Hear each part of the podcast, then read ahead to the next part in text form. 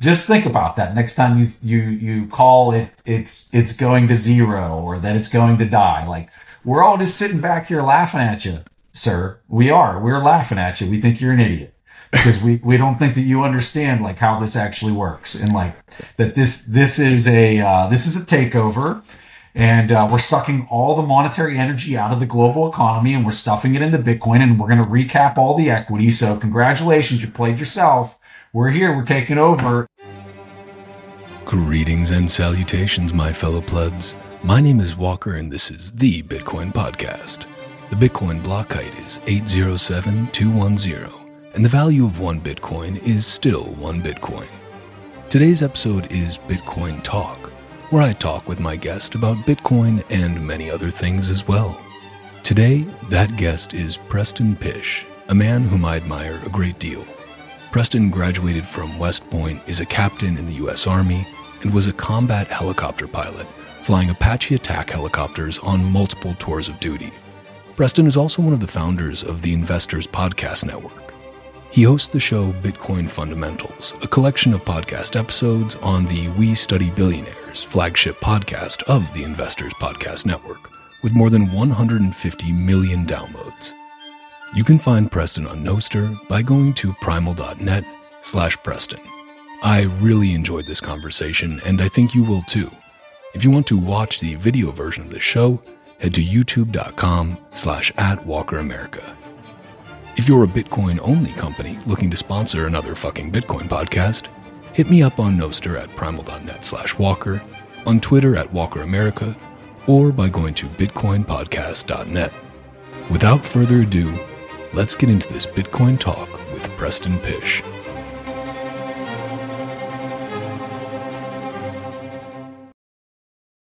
Greetings and salutations, my fellow plebs. My name is Walker, and this is the Bitcoin Podcast.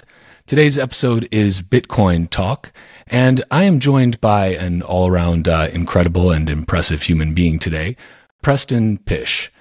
Preston's resume is quite long uh, and extensive, so just a couple of highlights. He graduated from West Point. He's a captain of the U.S. Army, was a combat helicopter pilot flying Apache attack helicopters on multiple tours of duty. He's also one of the founders of the Investors Podcast Network. He hosts the show Bitcoin Fundamentals. It's a collection of podcast episodes on the We Study Billionaires flagship podcast on that network.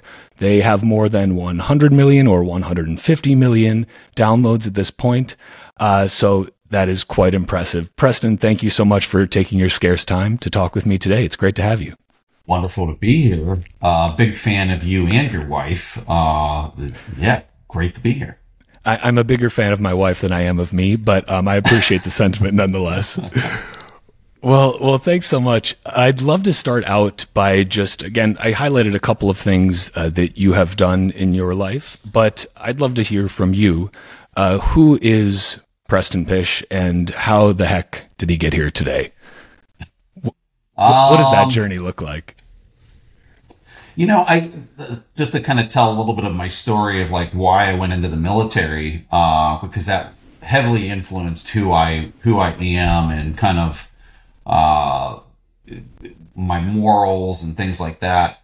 Um, when I was a kid, I was uh, 10th grade. I went up and I had a cousin who was a oral surgeon at West Point. He was the head uh, dental oral surgeon at West Point.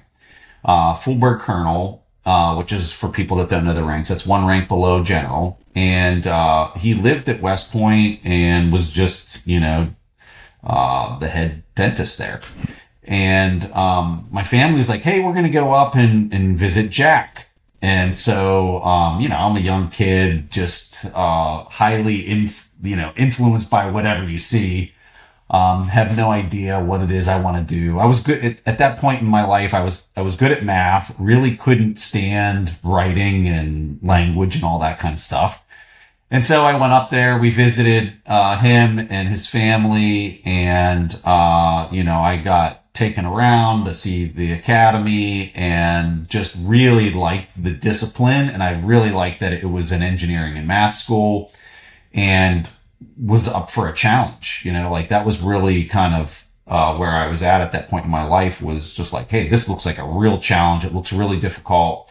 Uh, it was really difficult to get into, so I wasn't so sure whether you know it was even a possibility of whether I could do it. But long story short, uh, it, it had a huge impact on me at this point in my life where I was just starting my 10th grade year and uh, really motivated me to to want to go do that. And if I didn't get in the West Point, I was looking at some of the other service academies like the Air Force Academy and sure. just really kind of liked that uh, the rigor. I liked the uh, the morals and like everybody's room is unlocked and you can trust all the other people. There was like an honor code associated with it. And it was just, it, it really kind of, uh, harmonized with, with who I was as a person, like at least what I thought I was as a person at that point in my life. And, um, yeah, so like that's a little bit more on, on what I was attracted to at that age. And I knew I wanted to do engineering. And this was like one of the top five engineering schools yeah. in the country. And so it was just kind of a, it was a kind of a fit for me. And, um, I knew it was going to be hard, but I was a little bit at- attracted to that. I, I yeah. wanted something that was really challenging at that point. And I really wanted to fly. Um, I, uh, I think when we were up there, they had like a helicopter display. We were up there for a football game uh, the weekend of a football game and they had like all these different displays. And I was just looking at it like, oh my God, this would be amazing. I could go here and then I could be a pilot afterwards. And like, that would just be awesome. And that's what I did. And, um, so that, that had a big influence on who I, who I became and kind of like my moral construct. Um, because you, you learn like when you go through the service academy that, um, your ability to tell the truth, your ability to work together as a team and with other people is really kind of the essence of like being successful in the military. It's, it's really kind of comes down to, uh, you got to trust your buddy to your left and your right. And if you can't act morally, responsibly, and always with truth at the forefront of, of your actions, then that you can't work together in harmony as a team if those aren't at the at the root. And so uh, that's really bred into the culture at service academies. Is you you if if you lie, I mean, it's so serious that if you would lie is with something, I'll give you an example. If uh, if you had a, a, a Coke in your uh, Pepsi or a Coke on your on your dresser, and it somebody came in and, and drank it, and like you could prove somehow that that person drank the Coke, and you asked the person afterwards, like, did you drink that Coke or Pepsi? And they said no, like, and they just blatantly lied about it. You could literally be thrown out of the school for that. Well, that's how that's how serious it is. Zero and tolerance. So, like literally zero tolerance, and it doesn't even matter how small yeah. the act is there's just no tolerance for it whatsoever, let alone like cheating on a test or anything like that. Right. Like they, I, I saw, I saw many people that were thrown out of the school for, for honor. And, uh, so it's, it's very serious. It's something that, uh, you know, this, I can't even tell you how many classes, you know, how this is like drilled into your head um, throughout your four years is that you just there's no tolerance for liars, cheaters, and people that take advantage of others. And so like that is um I didn't have an appreciation for how important and how powerful this was when I was going through the school. It was more like like you're you were fearful of it. like the consequences were so like huge of like oh my god I went through three years of this and I got thrown out for honors. Like when when I was going through it, I was more fearful of it than understanding why it was so important. Hmm. But you know, two decades later, uh, it's it's very obvious to me why this is so vital to uh, the school and like what it represents and why it's important to people to to live a successful life afterwards. And if I was going to try to explain it in a way that is, uh, easy, or just maybe a different way to, to describe it. When you lie, or when you do things that are unethical, and I would describe unethical as when you're stealing somebody else's energy and you're not you're you're doing it in a way that's manipulative that the other person doesn't know you're stealing their energy. When you do that what you're doing is you're actually introducing volatility into not only their life but also your life. Because i think what you do is you're setting you're setting this uh, reciprocal laws of motion into the the the universe's ether. And it's going to find a way to come back and manifest itself into your life and the thing that makes it really hard for people to wrap their head around why a lot of people don't believe that is because I think it manifests itself back into your life at the point that's most optimal for the universe, which hmm. means it could be five years later, it could be 10 seconds later, or it could be 30 years later. And I think the longer the lag is that it, that it does come back to you, I think there's some sort of like interest on it. Meaning if it comes back to you 30 years later, it's coming back with a whole lot more magnitude than what you in, inserted into it 30 years previously. And so people would, would hear this and be like, oh, that's a lot like karma. And, and it is. Yeah. And, um, you know, this isn't something that like I learned at the school. This is something that I've kind of, uh, I guess it's my framework for how I view the world. And, um, I just think that when, a, like, if I went to you and I, I told you I was going to help you out with something, but my intention, and this is what, what is taught when you're talking about, uh, honor violations at these schools is they say, what was the intention of the person? Was the intention of the person to go in there and drink the Coke because they didn't want to pay for one? Okay. Cause that's just a pure, uh, parasitic activity very small in value, but that's stealing somebody else's energy that's in the form of this Coke that they're, that they're drinking. And, and by the way, I don't think I, I don't drink Coke or Pepsi. I drink water. Uh, but I'm glad that you clarified that. for the health, for the health people out there. Uh, but let's say my intention was I was trying to have fun with you by by screwing with your head by drinking a little bit of the coke because you were trying to figure out who it was, right? And my intention was actually to have fun because we're friends. Mm-hmm. Okay. There are two acts, okay, that one might try to argue are the same thing, but I would argue they're very, very different. yeah. And they're very different because of the intention of the person of like, why were they doing it? Were they actually trying to claw energy away or were they actually trying to have fun and, uh, uh, and later on, they're going to say, "Oh yeah, that was me. I was screwing with you. I was just trying to have fun." And and by the way, And here here's and here's a Coke, by the way. Yeah. and here's I here's your back. cook back, right? Like if that was truly the intention, there's the it's it's interesting because I think when we when we pull on this thread of morals and we pull on the thread of reciprocity and uh, karma, I think that inside of all of that is this idea of intentions that are wrapped inside of it. So if your intention is to actually steal, like look at all these, look at all these shit coins. Okay. Mm-hmm. Look at the people that are, that are behind these shit coins.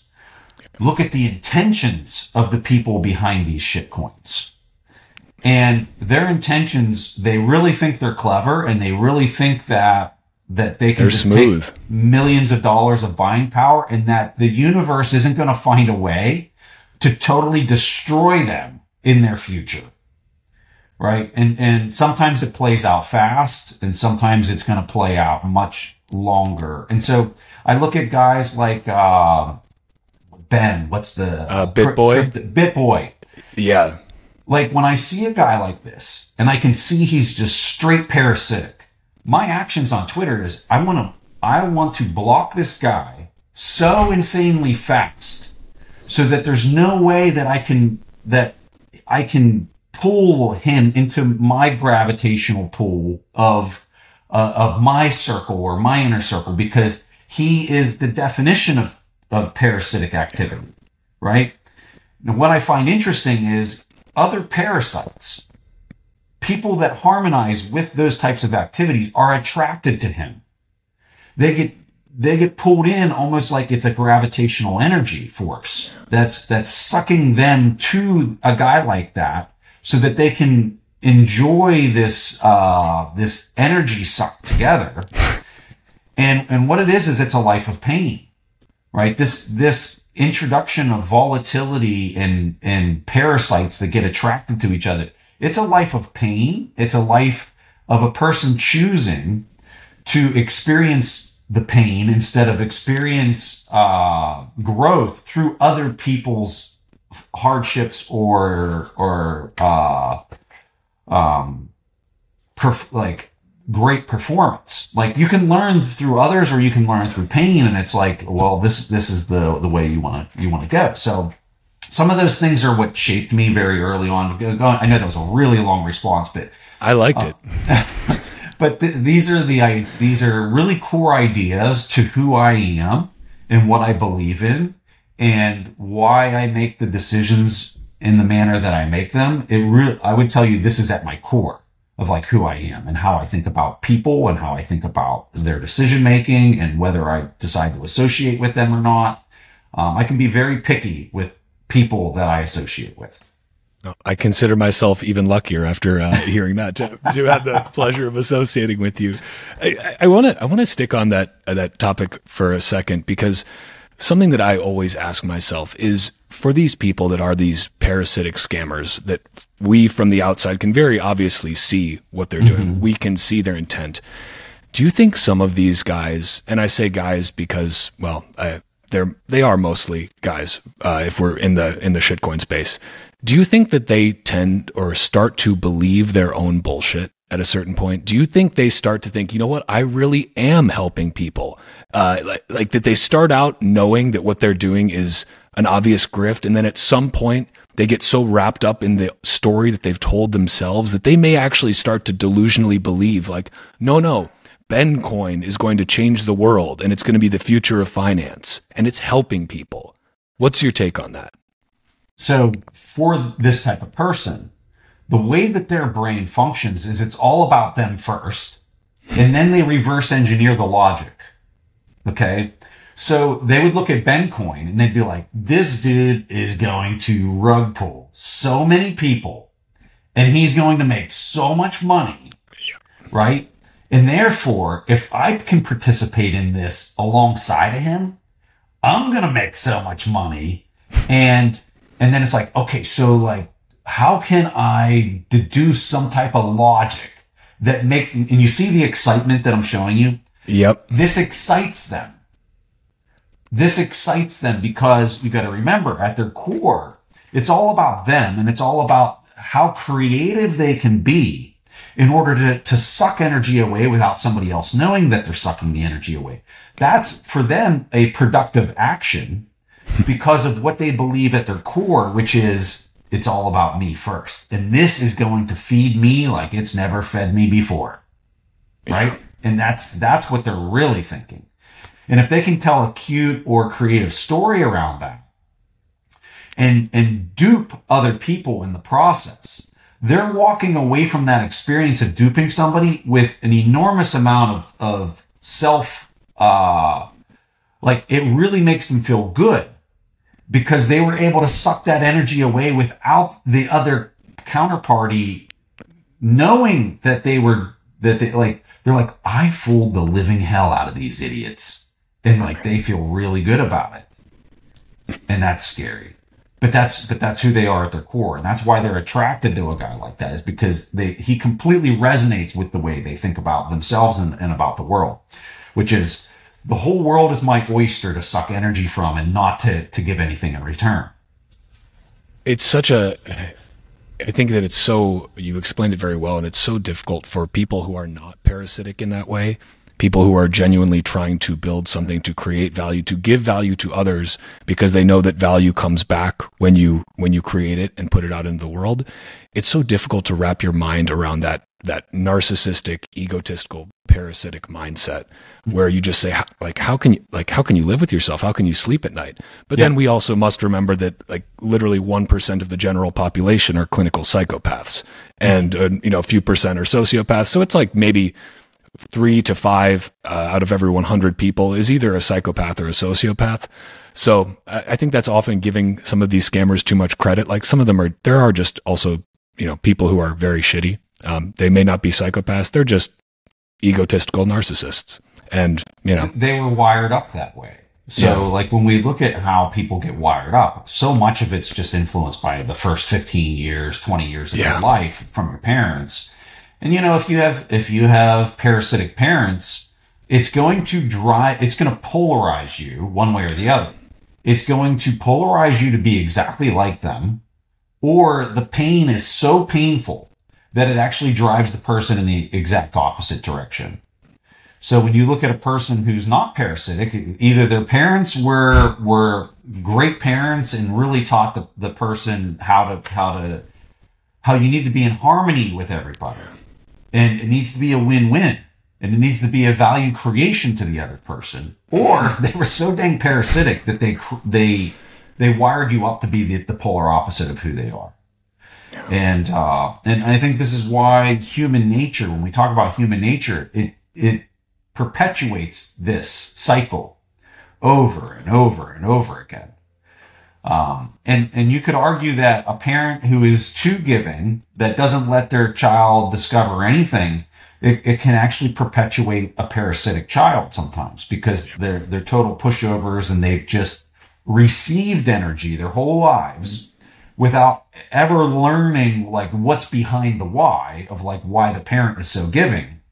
And it can perpetuate the opposite right? And it's this it's this uh it's this harmony of uh like a yin yang right? Like you look at, at at that. Like when it becomes too overpowering one direction you actually create the opposite of what what maybe you're intending to create.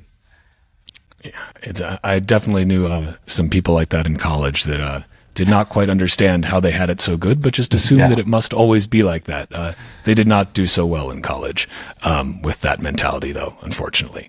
And so, but, so after after they leave their parents, who were just giving abundance of energy to them at, at no cost whatsoever, what they're really searching for after they leave the parents, and they'll continue to suck off the parents, but like they're looking for a partner. They're looking for other people in their lives that can provide this free source of energy. I mean, this is the definition of a parasite, Yeah. right? They're looking for something that can supply this free source of energy. And yeah, it, it's wild. So I uh, the lesson for for people that are getting ready to be parents like yourself is is there's a balance, and most importantly, there's an education process that has to take place with the child at the root of like the why am I giving this to you, and why I'm going to stop giving it to you, and why you need to to create value for others. Um, yeah, it's it's Well- it's difficult for people to wrap their head around like this this recurring loop of of how things can play out in a person's life. It's interesting. I've, I've talked to a, a few Bitcoiners about a similar, uh, in a similar vein, where the idea of okay, if we let's imagine a hyper Bitcoinized future where uh, those of us who have been working hard to accumulate Bitcoin over you know the past you know few years and also maybe the next 20, 30 years, when we go to give something to our children, uh, how do you make sure that you still instill in those kids, if if we are truly in this hypothetical situation, which is n- not so hypothetical, hopefully, uh, living in this post hyper Bitcoinized world, uh, Bitcoiners are going to have a massive amount of material wealth, uh, and how do you make sure that if you are raising kids, you raise them to still have the tenacity and the grit and the drive to push forward and to realize, listen, yeah, you have it, you have it good, but life cannot be handed to you and you still need to work at this. And I think I, I had the chance to meet, uh, meet your kids briefly and they seem like wonderful human beings. So if you have any thoughts on that in the, in the post hyper Bitcoinized world, how do Bitcoiners who are stacking now ensure that their kids, uh, have the same drive and tenacity that they did? So this is one of my favorite topics uh, because I think so many people get this really wrong, like really wrong.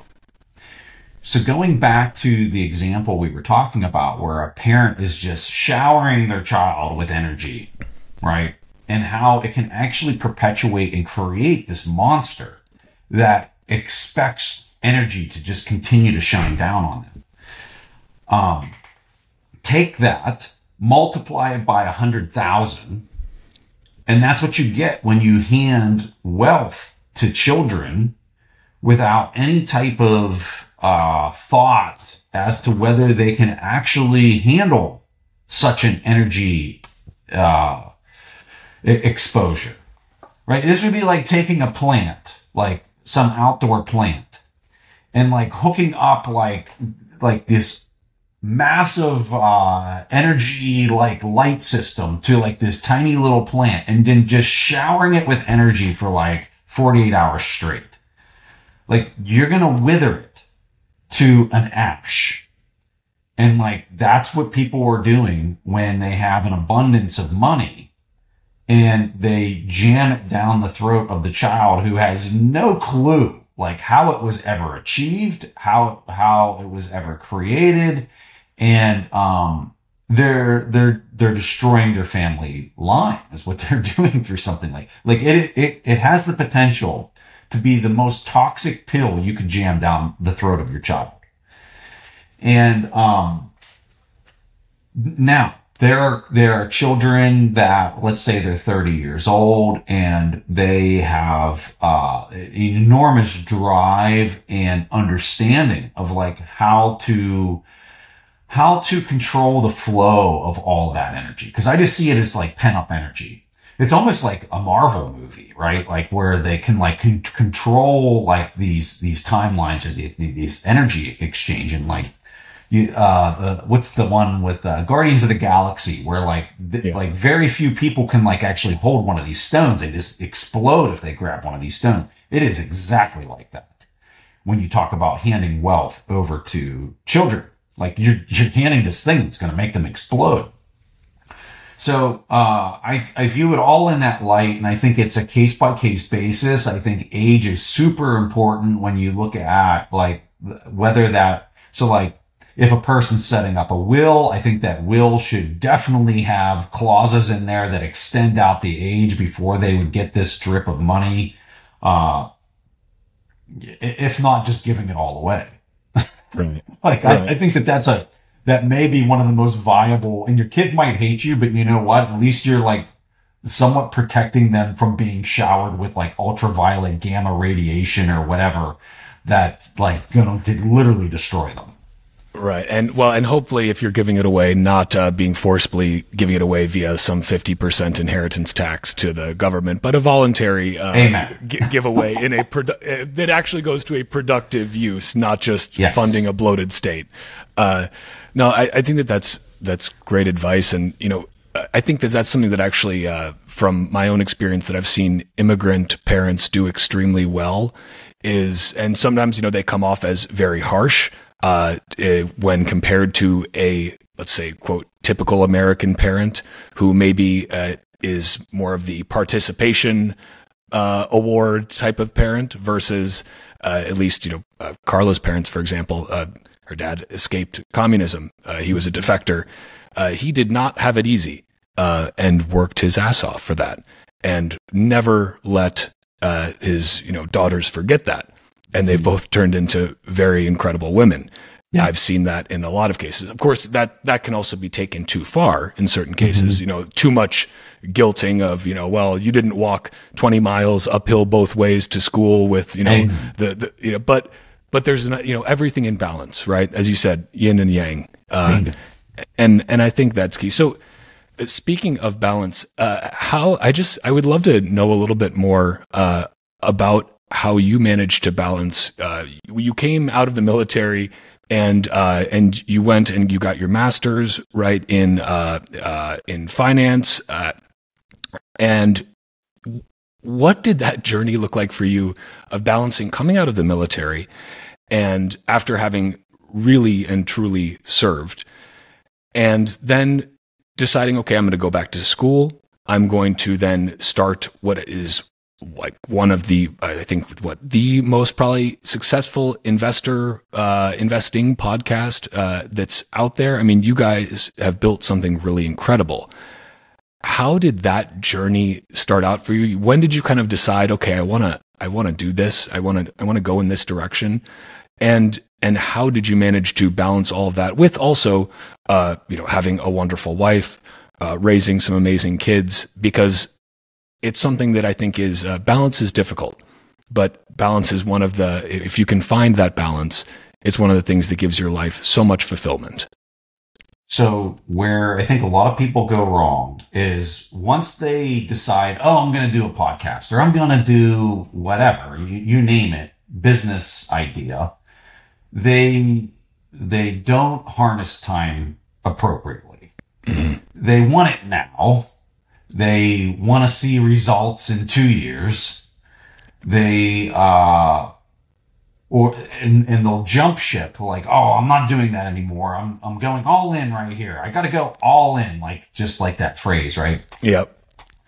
Uh, that's what leads to a, a really uh, imbalance in a person's life. Like for me like i started doing the podcast uh, i actually started it off as a forum um, hmm. like an online forum and education site and it was the business actually started off in books, like publishing books, and um, and it was just this slow little grind that I was doing on the side that uh, you know I dedicated an hour to two hours at night, like late at night, usually like after 9 p.m. I would work an hour to two hours, and I just was like slowly like just chipping away, yeah. like ever so slightly and it was um, it was my lack of desire to see results immediately that I would say allowed me to balance it all and allowed me to stay sane and to enjoy my family and like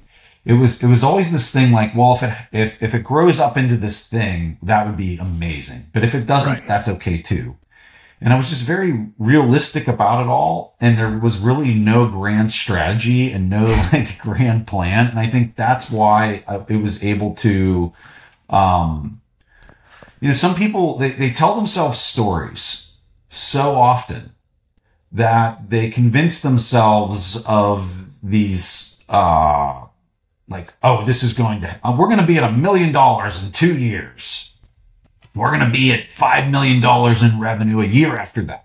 And they tell themselves this story over and over and over again. And then especially when it's not met, yeah. like it's a meltdown and it's, it's this disaster. And then it's like, well, we still got to figure out a way to do it. And then they start getting, uh, like overly creative in a very bad way. Right. and like we just never had any of that. Like it was always just like, to be honest with you, the first three to five years was just like we weren't making any money. We were just doing it because we were having fun. We were doing it for the love of the topic.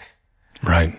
We were doing it for like, oh, well, this is pretty neat. We get to talk to some really neat people. We're not getting paid anything, but like, like, and, and we were so early in the podcasting, like there wasn't even advertising like back then. Like if I would right. to an advertiser, like, Hey, you want to add, do ads on our show? They'd be like, what, what's a podcast? Like, what yeah. are you talking about? Um, so like we were doing it because we loved it and, um, and I think that that was really important. If you're doing something because you just want to make a bunch of money, like good luck to you. Like, I don't know what to tell you. Like, it's probably not going to work out so well for you because when people are, are actually creating value for others, they're doing it because they're solving a problem that they just cannot deal with anymore. Like personally, they're just, uh, maybe they work at some widget factory and like, they're like, God, I could make this so much easier if I could just invent this tool that does this step like five times faster.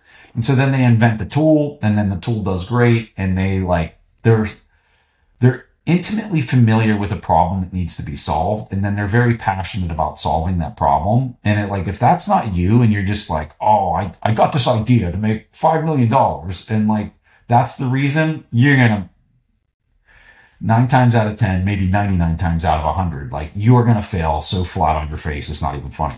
It's it's like the uh, the kind of uh, the the Chat GPT business model of okay, uh, hey Chat GPT, give give me a, a real good idea that's going to make me five million dollars in revenue, and then like it's it's it's wanting the result without putting in the work. It's the expectation of having it handed to you uh, because you are somehow worthy of it, even though you have done nothing to prove that worth. And it, it, again, it's it's really just like that chat GPT mentality of like, okay, I don't want to figure out the the process. Just give me what the solution is, and then I'll yeah. just do that, and and it'll just work. Well, I think a lot of people are motivated by just going big. Like that's mm-hmm. the that's a catch thing. 10x it or let's go big. Like it's yep. it's like this cliche thing that people are so and it gets back to the whole fiat thing. Like yeah. people are so frustrated because when they look around, they literally own nothing. They own yep. nothing. They're they're renting like the most obscure things these days, like things that like cost a couple hundred bucks and they're renting it. Like it's wild to me, like how like how truly everybody's a, a rent seeker. Everybody's a, a, debt slave, like through and through. And, um, so I think it's, it's that combined with, well, I just got to go big and like just reverse yeah. the tide here. Like I can't deal with this reality that I own nothing and I'm, I'm a slave to society and all these people that control the, the, the fractional reserve banking system. Um, that they that they then want to go big and then it's like let me type in the chat gpt it's going to give me an idea i'm going to execute i'm going to crush it right and it's just yeah. that's just not how the world works it, like, it's almost this gambler's mentality of you're down so bad uh, yeah. Not always necessarily through fault of your own, but through fault of the system.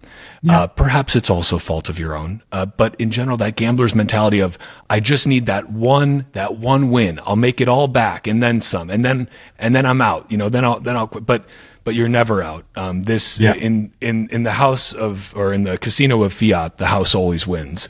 Uh, and the deck is very much stacked against you. But that's frustrating to people. And so I think that that's where you have that, you know they're searching for something uh, that they can just grab onto that they can make theirs that they don't have to do the work for because also the I think perhaps the the way that our culture has started shifting a little bit and maybe it's partially social media maybe it's just natural but there's the glorification of uh, I don't I, I think that glorifying success is a good thing if you're telling the story of how that's of the hard work that went into it.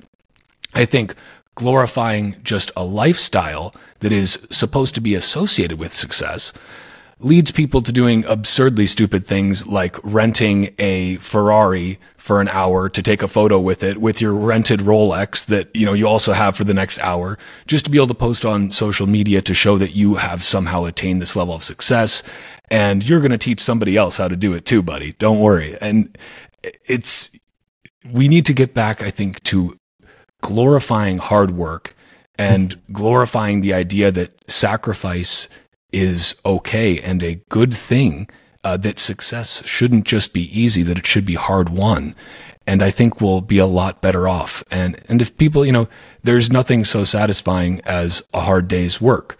Um, when you can be done with the day and say, wow, I'm, I'm really proud of what I accomplished today.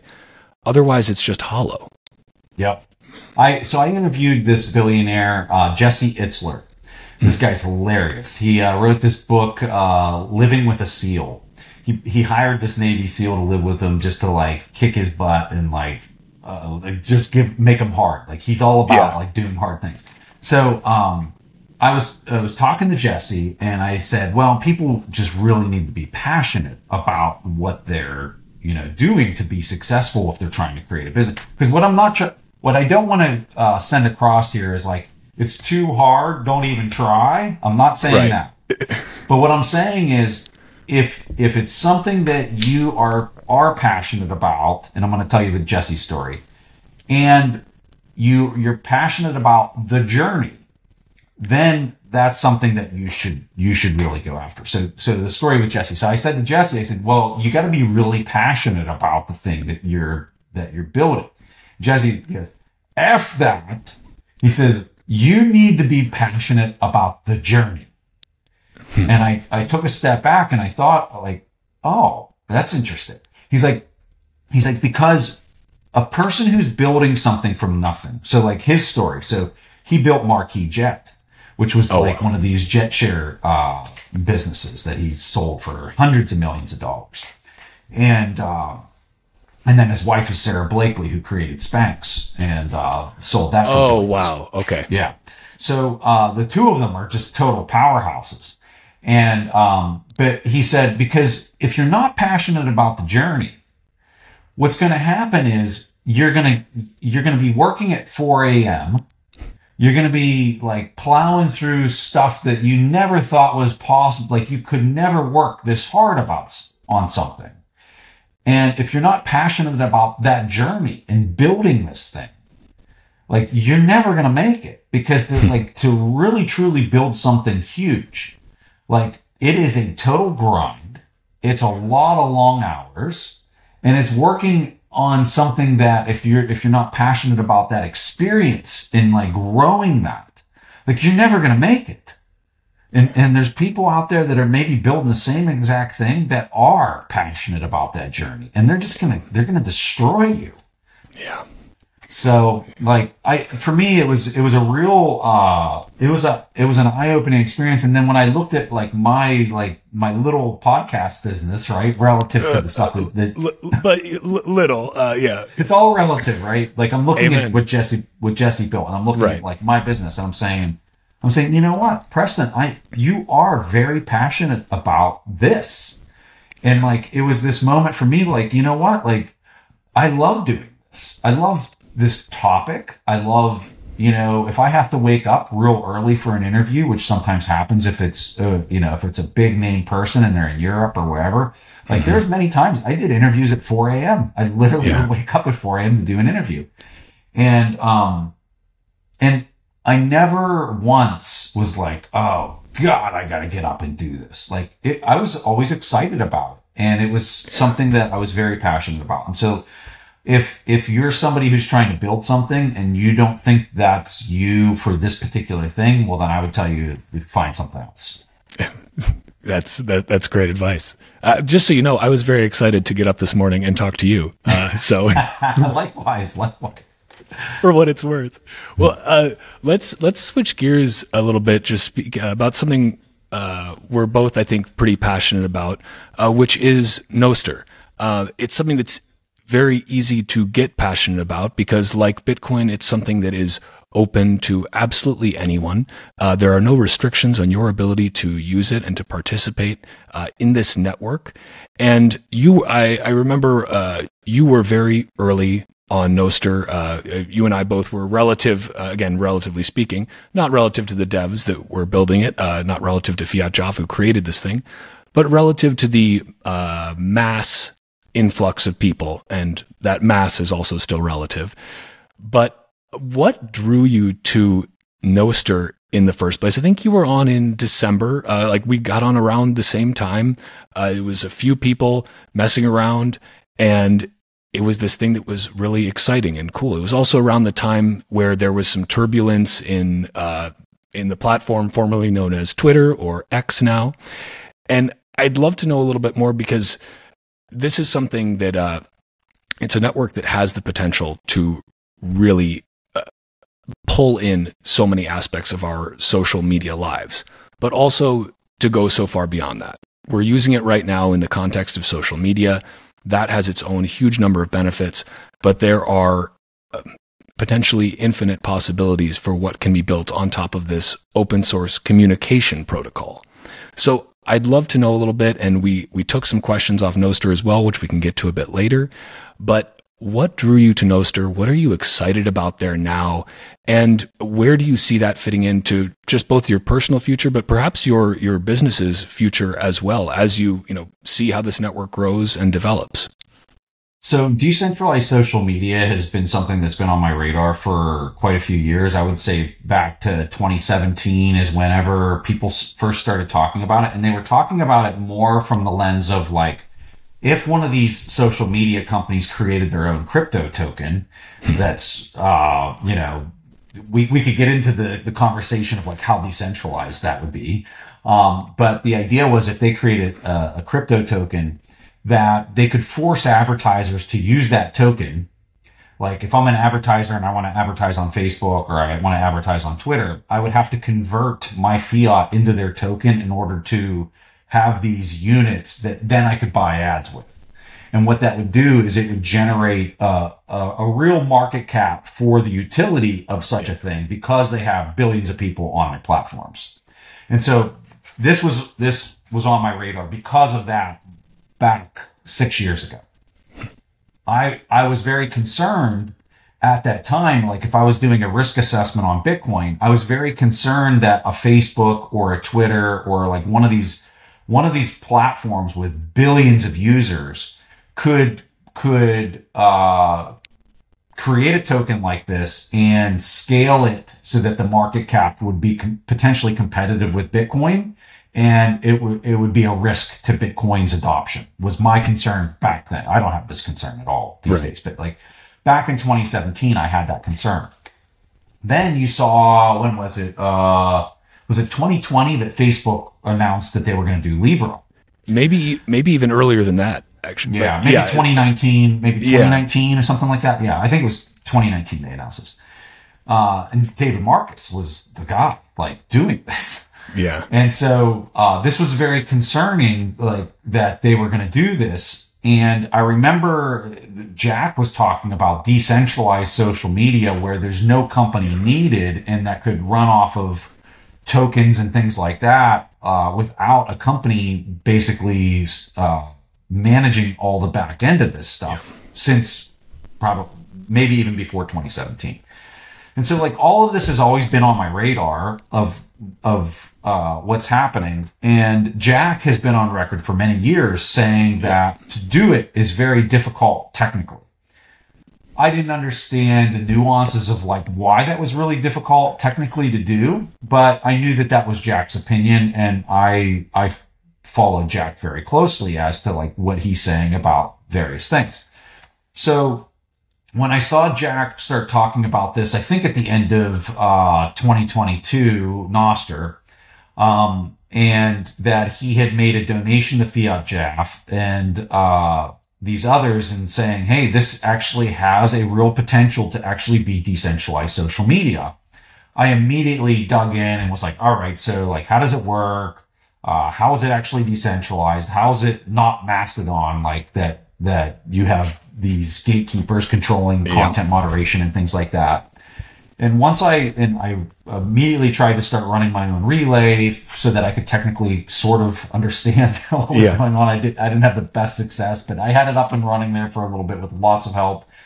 Um, and I'm running my own turnkey relay now with Umbrel. And uh, but anyway, so f- when I saw that Jack was behind this, and I saw that it, it actually looks like this is going to work, I mean, I just went all in. I was just like, okay, Yeah. this is huge. This is going to change the the way all social media works. It's just a matter of timeline of like when the adoption curve really starts to hit. We're nowhere near that, by the way.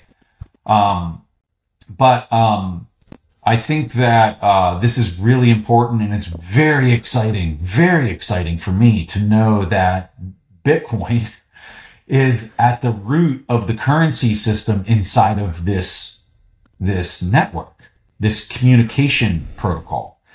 And, uh, you know, if, if I could go back and tell the 2017, 2018 Preston that this is how this has shaken out, God, I would be enamored, right? I'd be so excited that this is the way things have progressed because I, pro- if you would have asked me back then, I don't think that that's what I would have thought would have happened. I, I actually thought that, uh, a lot of these large social media, I, I would have guessed that like the Facebooks of the world would have got in there, spent a lot of money on lobbying, convinced, you know, that, that they would be allowed to do this with huge cut or huge donations to political candidates. Cause I mean, you remember Naturally. these guys are awash in cash. Yeah. And Yep. fiat. And so the way that it played out is really exciting.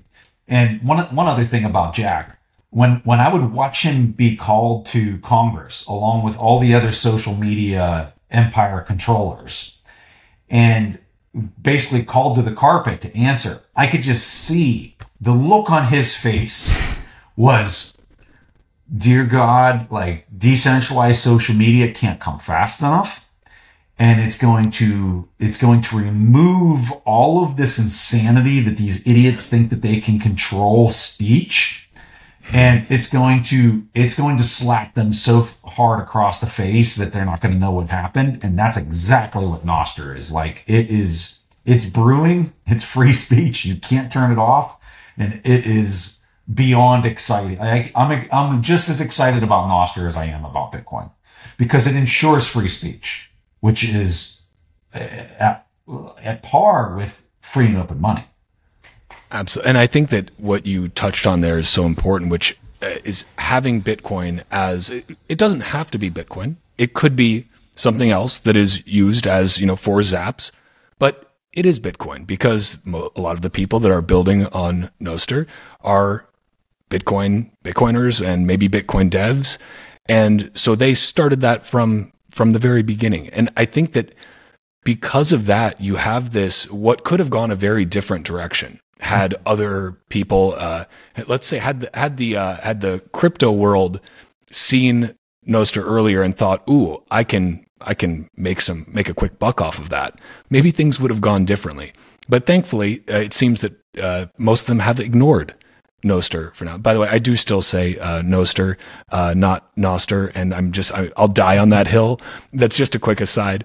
But it goes back to what you were saying earlier, which is about uh, kind of having integrity at the core of something, mm-hmm. having truth at the core of something, because the fact that Bitcoin is the, uh, I mean, it, Bitcoin is the the native currency of the internet, right? And it's right now it is the the uh, the money that is used on Nostr.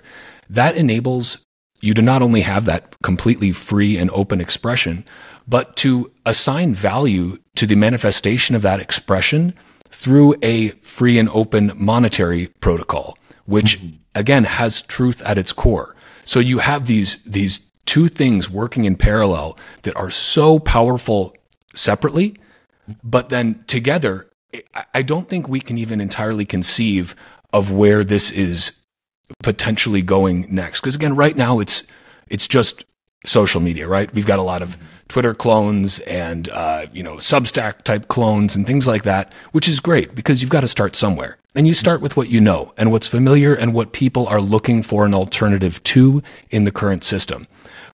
Where does it go next and what kind of potential does that have? And I know uh, Pablo, Pablo F7Z is building all sorts of just wild things at all times, um, you know, from just different writing tools and bookmarking tools. And then you start to uh, Gigi wrote a great piece, uh, purple text, orange highlights. I don't know if you've had a chance to read it. It's I hadn't seen that yet. No. It, it's it's fantastic. Uh, but going over like what does that value enabled uh, web really look like? And Nostr, because of its simplicity and beauty, and Bitcoin because of its openness and simplicity, it's taking us in a direction that makes me really hopeful about the world at a time where it's very easy to get sucked into the the Twitter slash X uh, paradigm of just being rage baited by the algorithm at all times. Yeah. It gives you a feeling of having more actual control. You know, Bitcoin is giving you control over your money. Nostr is giving you control over your experience with the social internet. And I think that that's a really beautiful thing. And you see the positivity that is just exploding out of Nostr, although it may still be small, you know, maybe what, a little over 500,000 active users at any given time. That's, that's tiny. Mm-hmm. That is tiny. But it has, I think, and will have an outsized impact as it continues to just grow upward. We're, we're, it's still early, as we'd say. Two, two points that I, uh, that I want to say, because the I, I said that I think it's just as important as Bitcoin. I think Bitcoiners might kind of roll their eyes like, come on, man, like it can't be as important as money itself. Yeah. But but here's why. If I was going to send you an energy packet, like let's just say I had a, a ball of energy and I'm going to send it mm-hmm. to you, okay? How can I send that to you if there's not a way for us to communicate the address? Hmm. right? Like I have to have a a line of communication to you to coordinate the address of where it needs to be received.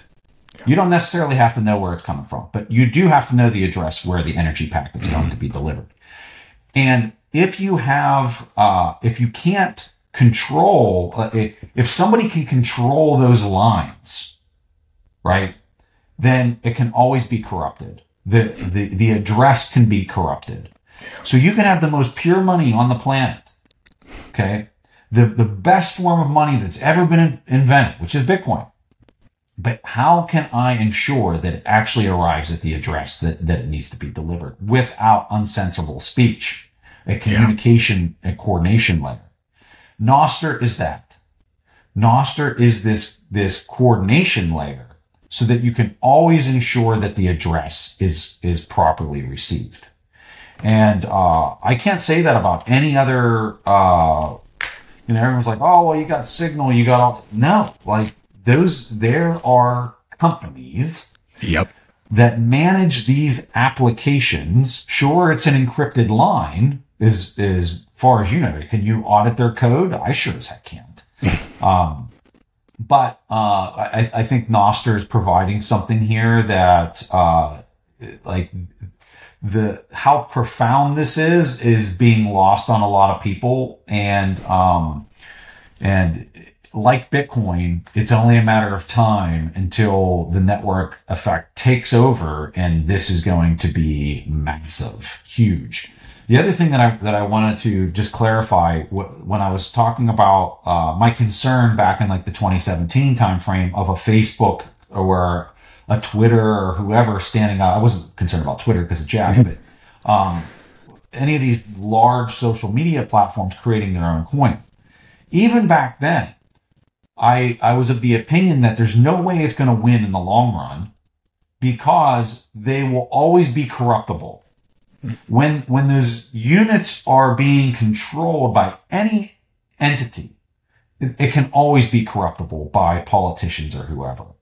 But what I was concerned with was the timeline being extended out to the right because of how many people would be duped into using such a thing uh, you know, it could extend the timeline to, to Bitcoin adoption by an extra decade because of some, you know, large behemoth inserting a coin that, you know, it's a profitable company. So they don't need to, to debase the coins, but they're still corruptible by politicians. So just want to like say that so people understand that that's not a risk even moving forward or any other altcoin to ever be concerned with because they can always be corrupted.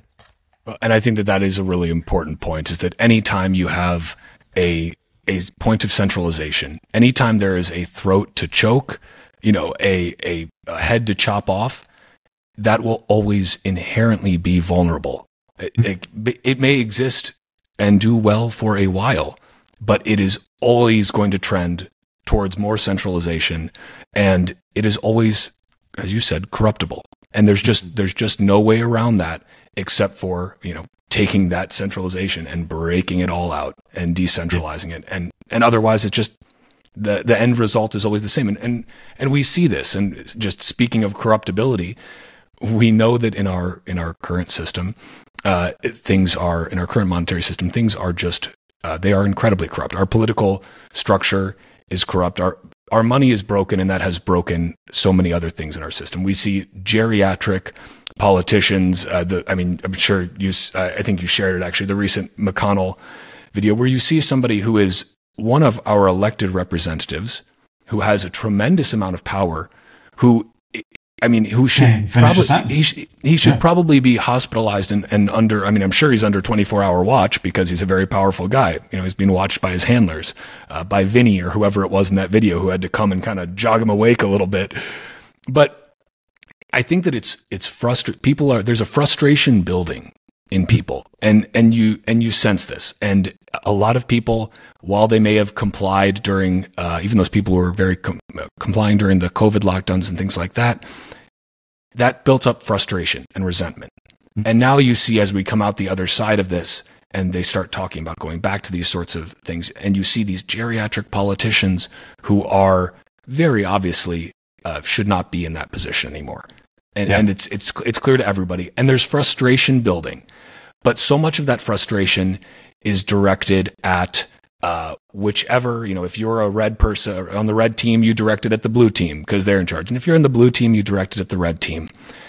So many people still, and it will probably take a long time, miss the fact that it's so much deeper than that. And it's the fact that because our money is broken, it has broken the incentive structures within the systems that govern us. Yeah. And so I, I'm curious to get your take on where you see, for instance, in this next election cycle, we have uh, three now because I believe Francisco Suarez uh, did not make the cut, so he's he's out. Uh, but we have three pro Bitcoin politicians that are vocally talking about Bitcoin, wanting to protect it. Uh, some with greater degrees of knowledge than others. That's very evident. But this is a, a, a big shift in the Overton window about what is the acceptable public discourse during an election year. And do you? I'm curious if you see over this next uh, you know year and a half. Do you see the conversation starting uh, the the mainstream conversation starting to get at more of the root causes of issues because Bitcoin, which is a, a truth machine, has been brought into the equation, and now when you start talking about Bitcoin, you have to necessarily talk about what's broken in the current system. Does that the conversation that we Bitcoiners have all the time? Uh, does that conversation about broken money start to feed into the mainstream more? And do we start to see that that people really start to realize, you know what? It's not just Coca Cola or Pepsi Cola. This is a false dichotomy created to, to distract me from the fact that the people pulling the strings are the ones that have the control over the money. Yeah. I think that, that, what's driving that more that Bitcoin is just the inflation rate and the difficulty for most households to uh, pay for what they they felt like was not that it was easy, but it was much easier for them to just live their day to day life and sustain their their level of uh, uh, what's the word I'm looking for? Standard of living. Their standard uh, of living. Yeah. Thank you. Yeah, that's exactly. Um, they're they're they're not able to sustain that anymore, especially if they move. Like if their house wasn't paid for and they got to move, like sure they got the bump, but like they can't afford the the same type of house now, right? Yep. So they're seeing their their standard of living step down, and I think that that's driving more like what's causing this, like do they actually have things under control? Maybe they're just handing out money to like all these college students. They don't even have to pay their, their bills anymore. And like, like, I think that's where the general population is at with all of this. And I think Bitcoin for that, for that day to day person, they they hear Bitcoin and they're like, honestly, this is how I think most people see this. like, oh, isn't that that thing where like all those crypto bros where people were wearing like the goofy glasses and the weirdly shaved uh, beards? Like, that's that's all those people, right? I think that's where the general population is right now, actually. Now, agree. That doesn't matter. Yeah. Because the the true the true uh, Bitcoin moment is going to be all of the bond tranches converting uh, that buying power into Bitcoin and it doesn't even have to be a large amount, like even 1% of like all that buying power pent up in, in fixed income coming into Bitcoin is going to actually cause the price to, to take off. And then people are going to be like, okay, so you're telling me people are paying a couple hundred thousand dollars for an imaginary coin? Like, what am I missing? Like, yeah. how is that possible? And then that's going to drive the general population to like, uh, really start to dig in and maybe understand why they're not there right now. They are not there. And, uh, and you know what? They don't have any buying power anyway. Like if you're right. up 100 people, they don't have money anyway. Like they're in debt up to their eyeballs. So it's not like they're going to drive Bitcoin. they're just not. Um, the, the thing that's going to drive Bitcoin is, is the movement of all this pent up stored energy, which is in fixed income moving into Bitcoin. That's what's going to cause it. And, and do you, I, I, I'm hesitant to ask about, uh, potential timelines for something like this because obviously it's it's you know extremely difficult to uh, to estimate. But based on what you are seeing uh, in in markets now, you obviously have ex, uh, exposure to through you know your podcast, but also uh, you know you have your own fund as well. Uh, you have exposure to the uh, the broad macro landscape.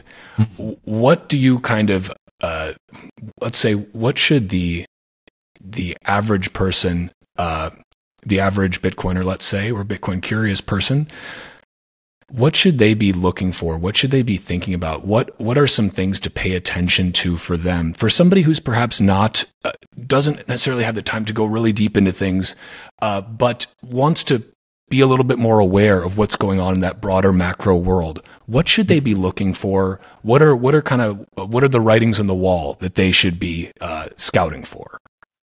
So, um, how do I explain this for? Uh, yeah, and you, and you don't have to si- simplify too much, but just maybe it's a better question to ask: What are you looking for? Uh, okay, so for me, I'm just looking at cycles. So you go through, you know, there, there's these big long-term cycles, then you have the shorter-term cycles. Um, we are we are currently going through a short-term cycle, and where I think we're at in that short-term cycle is, I think you're starting to see um, the the credit market is screaming that a recession's coming. Uh, you can see this in the credit market because the, the interest rate that you get on short money, short duration money, like three month uh, note, is giving you a higher return than a 30 year bond, which for a person who they might think I missaid that, but I didn't missay it. Like three Right. month money will give you a higher yield uh, than than somebody who's locking up money for 30 years. And that's that inversion that you're looking for. That's basically saying, Yeah. okay, something So- so something that- funky's going on. So here, I just pulled the chart for you. Oh, awesome. Shit. Uh, screen. Okay. All right. So, uh, wait till this loads. So when we're when we're talking about that inversion, where like this really short duration money is giving you a higher yield than really long duration money, this this historically is a moment when that peaks out, when that becomes that inversion is deeply negative. When it starts to reverse itself, is is when you can you're basically saying that's the top in equities, and when it starts peaking out again in in the future, which we're not there, uh, that's when you're going to see the bottom in stocks. Okay, so uh, look at this chart. Uh, can you see my mouse? Oh yeah, I think you guys Yeah, I can, can- see my I mouse. can see okay. it. So going back here, this is 2006. Okay, and so for people that are familiar with like the S&P 500, the S&P 500 is here on this bottom chart. Okay, and then this is your yield curve inversion. So here's zero. Okay, zero percent. And this is this is a bunch of different uh, comparisons. So like it's the 10 year minus the two year. It's the 30 year minus the three month. It's the 10 year minus the five year.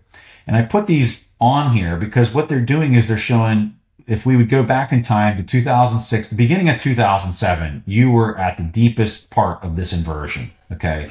And when you look at where the stock market was at during this deep inversion on this bottom chart, you can see it was peaking out. The stock Yep. market was hitting its high then what you have is is once you you start getting impairment in this fractional reserve system and so what that means is the units in the global economy like people are accustomed to seeing a dollar in their pocket and that being money right but most of that money is actually ious and debt Okay. And people are trading around that debt. Like, let's say I had a thousand dollars worth of debt and I give it to you that, that somebody owes me, right? Like somebody owes me a thousand bucks. I can give you that certificate or that piece of paper, uh, Walker, and now somebody owes you a thousand dollars. Okay. And so those, those IOUs trade like money or they, they, they spend like money. Like, let's say I, I wanted to buy something from you that's, that was a thousand dollars like some laptop or something, and I give you this this note that says that Billy Bob owes you a thousand dollars now, and you gladly accept it because you know Billy Bob is good for it. He's also going to pay you some coupons between now and the and the maturity of that note, and then you give me the laptop. But the problem is now you're dependent on Billy Bob actually having that money. And this is probably one of the best names I've ever come up with for, uh, you know, an example. I, I love it. So all of a sudden, Billy Bob don't have the money, right? And and and all of a sudden, you actually were using that thousand dollar coupon that Billy Bob owed you to go out and say, "I'm good for this other thing. I'm going to create another IOU with Carla for five hundred dollars, right?" Because I have this thousand dollars that I'm going to that I'm going to collect from Billy Bob. So Carla, I'm good for it, right? This would be your pitch to her to give you something for five hundred bucks right and so what you can see is there's this there's this system of ious that naturally stand up through a fractional reserve system. Now when billy bob doesn't have the thousand bucks he comes to you and he says hey we need to renegotiate these terms. He doesn't typically default on the full thousand. He'll come to you and say hey brother i don't have it. I, I, I just don't have it. Uh, uh, let's do 500 bucks right? And you're like Okay, I, I can deal with 500 because I owe Carla 500. So, so what you're doing is you're going to Carla and be like, I don't have, this guy owed me some money. Uh, I can give you 250. And you're trying to get her to settle, right? Even though you're getting the 500, you're trying to get her to sell for the smaller. And so this is called impairment. Okay. And when, when the, uh, when you have these made up IOUs and they start to contract, what happens is, is this proliferates itself throughout the entire global economy of the units being destroyed and disappearing. So what happens when that, when that's taking place? There's less units. So the prices of everything else that you're measuring them in, which are these units, has to go down. Okay. If you read books or you go to like business school or whatever, they'll be like, oh yeah, so every so, you know, every eight years you get this contagion situation where everybody just becomes greedy, like out of nowhere. Oh, everybody becomes. Who knows where it comes from? It's fear. Magic. Yeah. It's fear. Like fear will drive people to sell things for lower prices. And everybody just becomes fearful when the prices go down. Like this is truly what they teach. It's, it's comical, right? It's not fear. It is inherent in a fractional reserve system that as the IOUs blow up, they spill over into the next person and then everybody renegotiates and everything gets priced lower. So I would tell you right now, and this chart that I'm showing you right now is a chart I look at a lot. Um, when I look at how deeply negative this yield curve is going right now, I would tell you that it, it looks like it's finding a bottom. Um, you can see it in the 10 year minus the five year where it kind of made a new high and it's starting to try to like want to reverse itself. It doesn't mean it can't go lower. And I'm definitely not saying this is a bottom but I'm saying it's looking like we're hitting a bottom. Like it's, it's looking like it's starting to form, right? And once it starts to unravel itself, it actually picks up pace. It, it gets harder to control this without there being an enormous amount of debasement of the, of the baseline money that the IOUs are constructed on top of. Okay. They have to step in. So, um, now, what's what's really fascinating about this is if we take this little measuring tool and we kind of line it up right here, and we look at how long did it take for this to bottom itself out. Okay, you can see that from from where we were kind of hitting a, a, a bottom here in the credit inversion. This was like 652 days uh, on a real quick drawing here. Let's yeah. just call it two years, right? Sure. Where you hit a bottom in equities, two years from this point of, of being in the bottom of this. So let's just say we are hitting the bottom right now on this yield curve inversion. I, I don't know, but it's looking like we kind of are. We're in 25, 2025 before you'd be in the depths of a equity uh, bottom.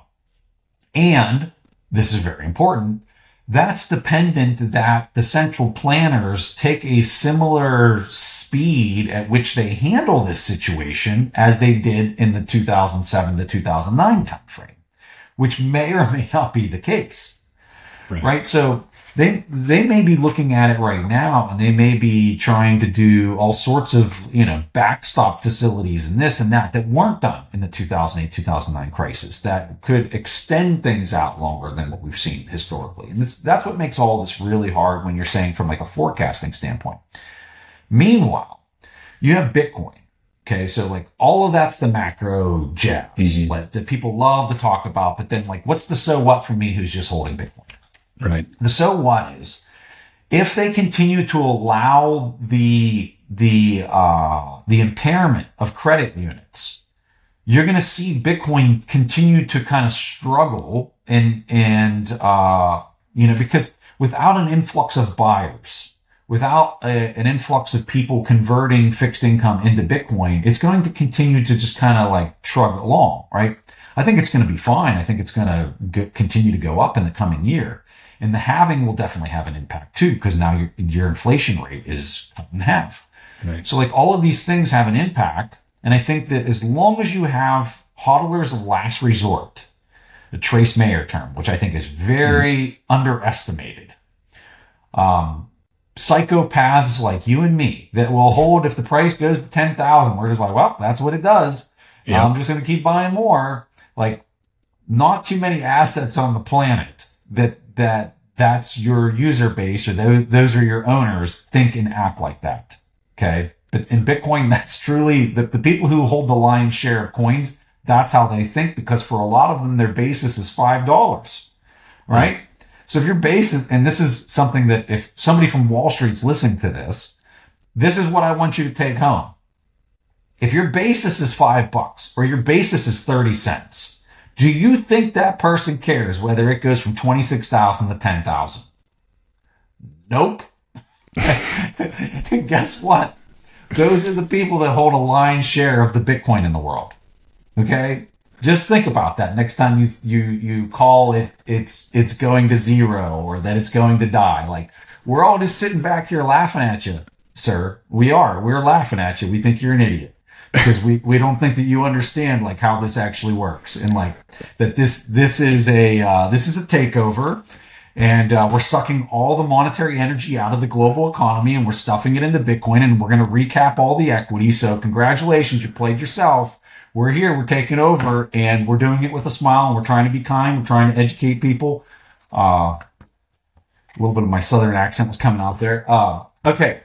I loved it I love this. So I, I, I, wish I wish I had a five dollar cost basis. Um, I, that that would be lovely. But I will also psychopathically hold, uh, well, no matter what, because it's it's my savings technology. That's mm-hmm. that's how I look at it. I, I also enjoy spending it. Um, Nostr is a great way for me to spend it, but it is how I save. And honestly, before Bitcoin, I was not always the most uh, uh, disciplined saver, but through Bitcoin, I have found this way where it's like, nope, that's, that is where I just put my money. And I know that it's not money that I need tomorrow. It's money that I am saving for um, myself, for Carla, for our future children, one of yeah. whom is on the way. And, and it's, it's so, uh, it became so much easier to save when I changed that perspective to, I, I'm not looking at this for, oh, yeah, do I follow the price of Bitcoin? Of course I do, because I'm curious how many uh, sats I'm going to get for my US dollar, for my lovely, you know, fiat. How much, how many sats am I going to get for that? But I'm not looking at it to say I'm not, I'm not a trader.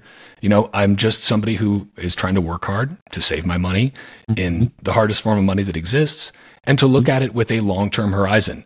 And when you approach it from that perspective, I think it gives you a great deal of peace, honestly, because really you, you, you, don't sweat the small stuff. And for anybody listening, uh, I, I am not a Bitcoin OG.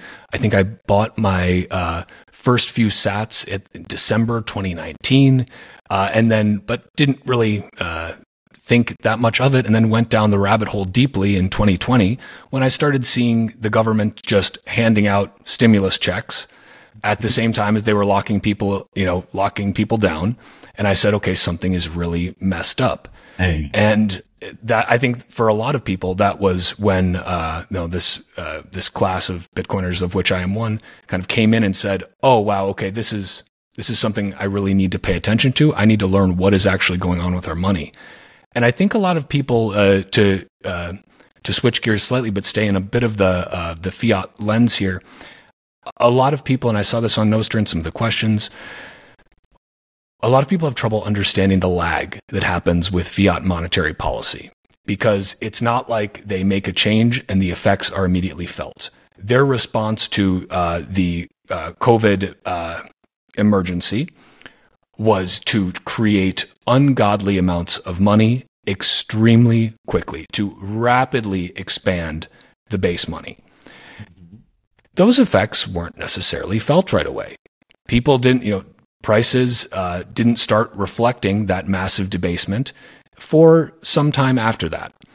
And now, you know, we've actually had a, a contraction in that M2 money. The Fed has been tightening. They've been raising interest rates at a historically fast pace, which a lot of people thought that maybe that wasn't ever going to be possible for the Fed again. Maybe they were going to be stuck at QE infinity. Rates are near zero forever. So, do you have any perspective on uh, kind of again, there's always going to be a lag with monetary policy. We're going to feel the real effects of the Fed's decisions in the future. Uh, what do you think is is really what do you think is the Fed's uh, next move? Not in terms of do they raise rates uh, or keep them steady at the next meeting, but more so at a larger scale. do you think they end up in just adjusting the inflation target to so it's no longer a target of 2% but as No we doubt. recently s- saw Paul Krugman you know uh, promoting maybe 3 per, another arbitrary number 3% is a good idea maybe maybe I didn't maybe have my that's fax machine. I didn't have my fax machine Oh, set up, so I didn't see that. So you, but- you missed it. You missed Uh, it. Yeah. Uh, so let me let me pause on answering the Fed question and just Sure. say one other thing that I think complements this. So um, when people when we start talking about macro, we talk about all these things that are influencing Bitcoin. There's also Bitcoin itself, which is is in its own kind of cycle, and like I would argue right now, there's so much seller suffocation that's taken mm-hmm. place that you're just compressing Bitcoin like a spring. Yeah. And like maybe there's this thing with Binance, and maybe Wall Street's going to pop Binance like a zit, and it's going to compress it even more for a very short period of time. And then like I think the spring's going to release itself. There's this idea in physics where you talk about constructive interference and destructive interference. And what this is, is when you have two waves, right? Let, let's say they're of equal amplitude and you put them, uh, well, I mean, your Bose headsets do this. Noise canceling technology is a destructive interference wave. Yep. That's, that's canceling out a consistent sound. You could take that same thing and you could, you could shift it 180 degrees and all of a sudden, like you're getting these blowouts in magnitude. And so when I think of Bitcoin and I think of macro and I think of them side by side, I think of these waves where sometimes you have destructive interference and sometimes you have constructive interference. And what that's doing is, is you're sometimes seeing these really outsized performance. Sometimes it feels like it's going nowhere. And what it is, is it's, it's two waves, different frequencies, different magnitudes that are causing people to, to want to assign, well, this is what happened and this is why it happened. Right. When in fact, you, you're not having an appreciation for how complex and how difficult it is to forecast something like that when you're Yep. dealing with, and I'm just talking about two waves. There's other factors beyond that that that kind of really weigh into all this. So I would I would preface all of this conversation with that simple understanding, and then to answer your question about the Fed, I think that um, the, the real challenge that they have, if like if I'm sitting in the Fed chair, I'm just kind of assessing like how I would do this job. Um, a, it all comes down to just trying to keep as much uh, social unrest at bay as possible. Like that's where my head's at. Uh, I'm looking at it from a coordination standpoint, big time. Like way more than I think uh, any type of elected official would realize is that these central banks over in Europe, here in the U.S., Japan, like they are they are totally coordinating with each other deeply coordinating with each other. You can't go to any type of real meeting without them all being together. And uh, the challenge that they have is Europe is a train wreck. And Europe is a train wreck because they're dependent on outsourced energy, right? And that's what this is all of the whole Ukraine Russia thing. It's all about that. It's all about Europe having no control over their energy input, which means they have no control over the price of anything. And if they can't control the price of anything, they can't control this IOU network that is priced off of the, the inflation rate.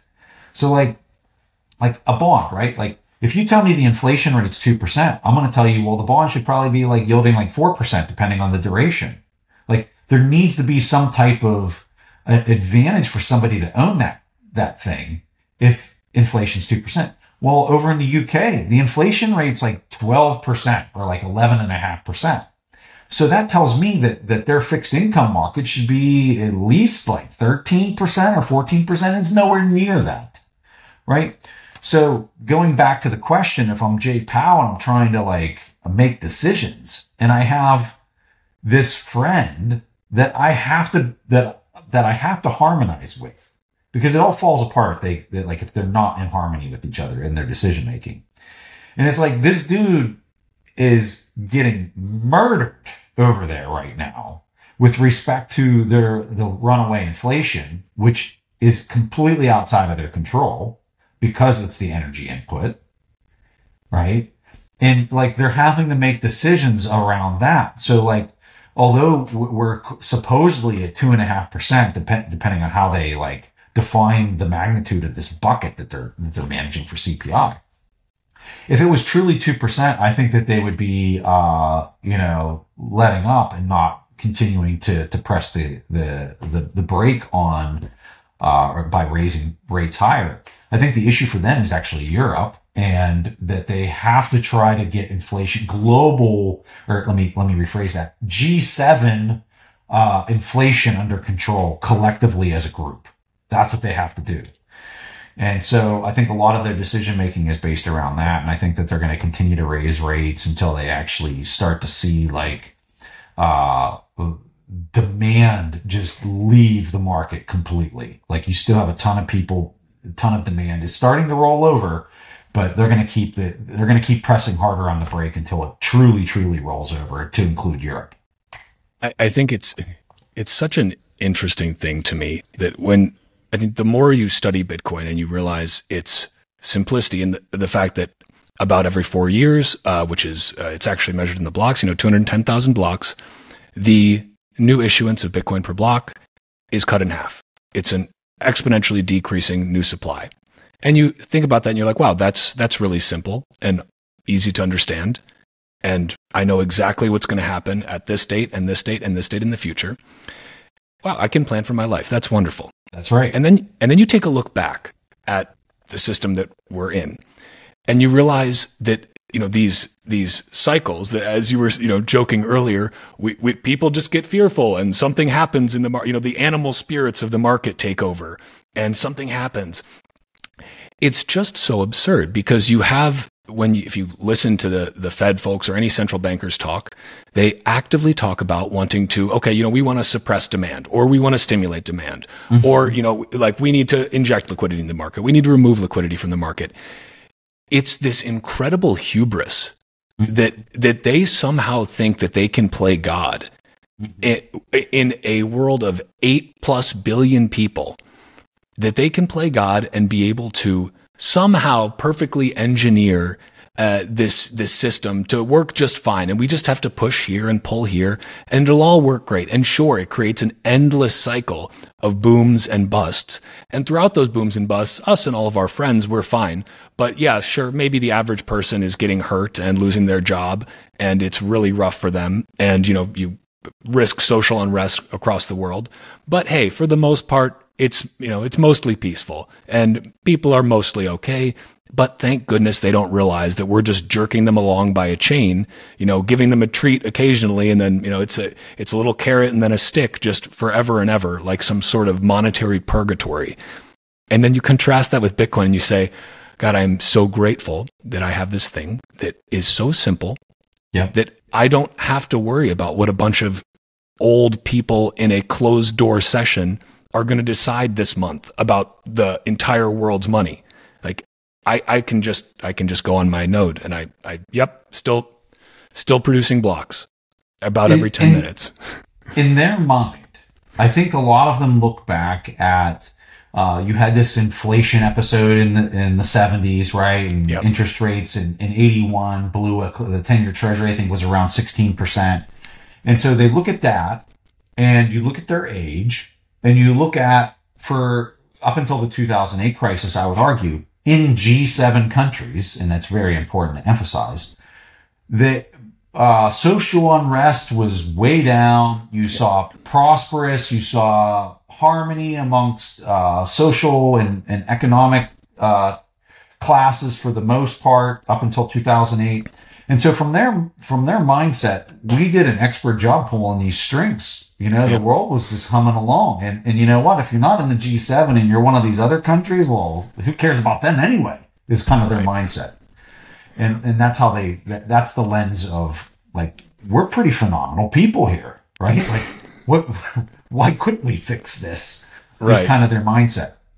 And uh and I think uh since 2008, it's just been pure hubris driving uh, them thinking they can actually solve this, and it's and it's a little bit of uh, you know I didn't even feel like I had found a solution until 2015 with Bitcoin. So I, I think for them, they're looking at it and saying, well, Like, how in the world could we ever even even solve this thing without us continuing to pull these levers and and, and save continue to save the world? I mean, literally, the Ben Bernanke uh, cover was the guy who basically saved the world uh, cover.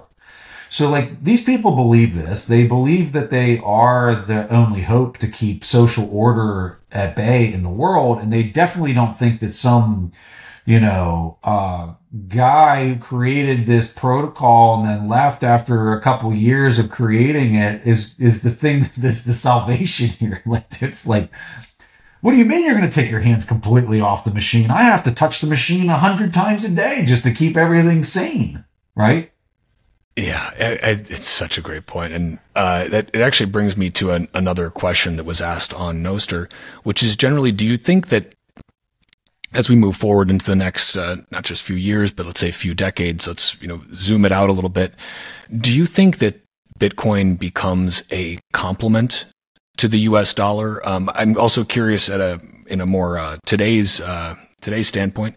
What do you think about RFK Jr.'s proposal to quote back the US dollar with gold, silver, platinum, and Bitcoin, to, to quote him.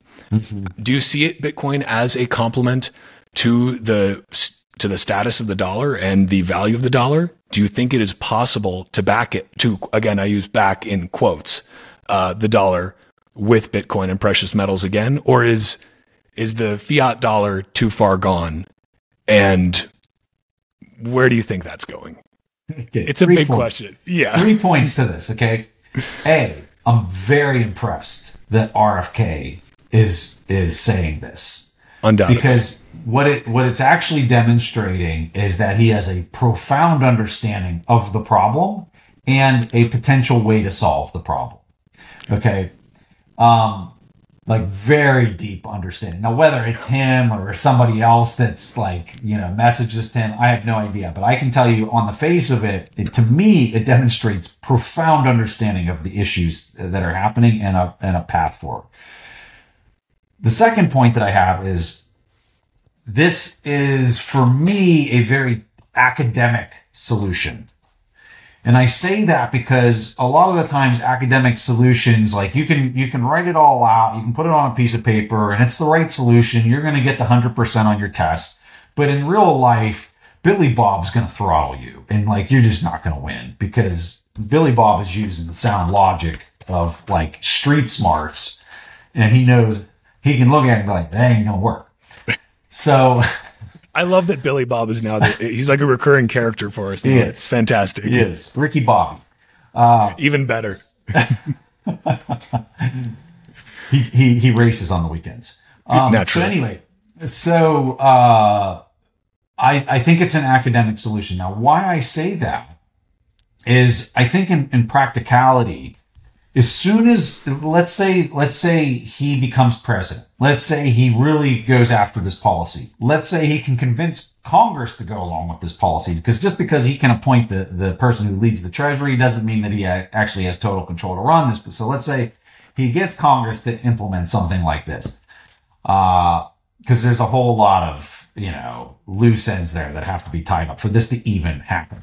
Let's just say all that does happen and they roll out the first bond tranche, which has this backing, this 1% backing. I think it sends such a profound message to the world that the dollar's effed that, mm. uh, it, it causes this blowout and I think it, it, uh, it becomes unattainable because of the fact that you're doing it. Interesting. And, um, so, so yeah, those are my thoughts around it. But I, I would I would say this: bravo! Like I'm very impressed. You have you have demonstrated a deep intellectual knowledge and understanding of like what the problem is, how to potentially solve it, and uh, you know, hopefully they fill their bags with Bitcoin before they actually do this bond thing. Right. Right. Like, like if I was advising him, I'd be like, yes, I love this. Uh, keep telling everybody that, that this is what we're going to do. And we yeah. are going to do this, right? But we're going to do this after we print like ungodly amounts of dollars yeah. and exchange and, and go direct to miners, right? Like you're not stepping onto exchanges. No. You're going direct to every miner on the planet. You're soaking up as much Bitcoin that you can stack onto the treasury as possible. Right. And then like when the price is, is when there's no Bitcoin left and the price is blowing out and like whatever, then you, then you go and do that and you, and then, uh, then it really comes down to how do you change all of the inherent spending, uh, of the country, which I think is going to be an enormous like maybe not even possible challenge to orchestrate without there being intense pain for the general population. Well, I mean, that's the thing is that w- when it comes down to it, we are uh, we are deeply indebted as as a country in terms of the debt that our government has accrued on on our behalf. Lucky us, but also from a person, you know, credit card debts over a over a trillion dollars at a, just a personal level. So you've got all these layers of debt, right? And you've got interest on the debt payments, which are just, I mean, going up, up and away. Um, we also see on the other side of the world the BRICS basket of countries who are now moving towards, uh, you know, we're in a we're in a multipolar world now, and there are the BRICS, which represents billions of people. Yeah. I, I'm curious of your thoughts on. I've seen a lot of. We don't have to go too deep in this, but I've seen a lot of conflicting opinions. Some people saying this is the, you know, they're so sure this is the debt of the do- the death of the dollar. Excuse me, not the debt of the dollar, the death of the dollar. Other people who are so sure that this is a nothing burger. Some that are claiming, well, it's actually going to skyrocket the price of gold because these these the BRICS currency is going to be backed by a basket of all their currencies, and also by gold, which assumes that they'll open up their, uh, you know, let let each other audit uh, each other's gold reserves, which I find highly unlikely. Uh, you know, but that's a different story. But I, would love your take on where you see BRICS fitting into the uh, the the future of world reserve currency status. Do you think this is a legitimate threat to the dollar? Do you think this is something that is going to end up being hyped up a lot as a threat to the dollar, but ultimately not change the paradigm too much, or is it somewhere in between? So I would refer to BRICS as all those countries that are net producers. Okay. And I would refer to G7 as all those countries that are net consumers. Okay. So let's start there. Because if you're a company and you're a net producer, Apple, Google, companies that retain profits. Okay. If you're an individual and you have more debt next year than you had this year, you're a net consumer. If you're a person who has more savings next year than you have this year, you're a, a net producer. Same thing goes for companies. There's a ton of companies out there that don't make money. They just go to another VC round or they debase their shares by issuing more shares. And that's how they offset their net consumption or their parasitic activities. Because if a company isn't making money year over year, that company's a parasite and it needs to die. Uh, it needs to be replaced by a company that actually is profitable because that's how that's how society can progress and move forward. So why am I saying all this when we're talking about BRICS? Because what I'm trying to do is is create a first principles idea around what BRICS is versus what the G7 is, which is the two parties that are at conflict here. When you're the net producer, you can start calling the shots a whole lot more than the net consumer. The net consumer has a duration or a lifespan at which they may be able to continue to try to get themselves out of that mess. If you're a company, you'll, you'll sell a bunch of stock. You'll debase all the existing shareholders. You'll raise a hundred million dollars and then hopefully you can go invest that in some type of revenue stream that gets you into profitability. When you're a country and you're a net producer, right? It's kind of the same principles as if you're at a company level or an individual level. Okay. So these BRICS nations are saying we're tired of receiving made up monopoly money from all these G7 countries for real work in real molecules that we are sending to their domains. Right? We're done. We're going to shut off the pipeline. We're going to you know, not allow you to, to, to come over here and claw away another breadbasket country. That's where they're at. Okay. And so, and I'm not trying to say one's good or bad. What I'm trying to define for people is the incentives that are at bay on a very large macro setup, right? So what, if you're a BRICS nation, what do you want to receive for payment for these goods that you're producing in excess of what your population is consuming? Well, I know what I want to receive. And it's just a matter of time until they kind of figure that unit out. In the meantime, a lot of them, a, lot of these leaders inside of BRICS, they're very scared of that of Bitcoin. They're they're very scared of that system because it holds them to absolute uh, uh, accountability. Is the word okay? So if if if one of them says, "Oh, we're only we're accepting Bitcoin and Bitcoin only," like I'm sorry that that country is what they're really saying, and this is El Salvador, right? What that country is really saying is we are not going to rug pull our population and we're not going to rug pull our counterparties of other countries that we exchange with by controlling this made up paper unit. Even though we're net producers, basically we're not going to do uh, stock issuance. Even though yeah. we're, pro- it'd be like Apple going out and saying, and, and, you know, and it'd be like Apple, net producer, don't need the cash just uh, we don't have any like revenue streams that we need the cash for that that we're going after. That that would be a reason for a company to do that is like they see a huge opportunity in the market that they want to capture and they don't have the cash on hand so they debase the shares to try to capture that and they think that they can make it up. That would be that would be a pure intention for going back to intentions mm-hmm. for a company to debase their shares to create more value but an impure intention is let's rug pull all the existing shareholders. Let's take that and like, let's do it for whatever, you know. So when, when we look at a country like BRICS, like just take Russia or Brazil or any of them, right? The reason they, they love rug pull technology so much by debasing currency is because they can tax citizens without it impacting their ability to be reelected or the, the way that they're viewed optically from their citizens. And so they love that. They love using the, the rug pull technology as much as possible. So getting them to sign up to Bitcoin this early on, right as in the moment where they're starting to get the upper hand to really start taking, and I think it is a major threat to the dollar, like the timeline's the part that everybody will argue over. Like people that say that, like, well, that's not happening in the next three years. You're an idiot. Like, correct. It is not happening in the next three years, but maybe over the next 10 or 20. Uh, watch out. Um, and so I think we're at this pivotal moment where that's shifting, that's changing, and a lot of them are, are going to be hesitant to sign up to technology that prevents them from rug pulling their, their constituents. And so that brings us to the point where like, Okay. So they, they don't trust each other or else they would just sign, use Bitcoin.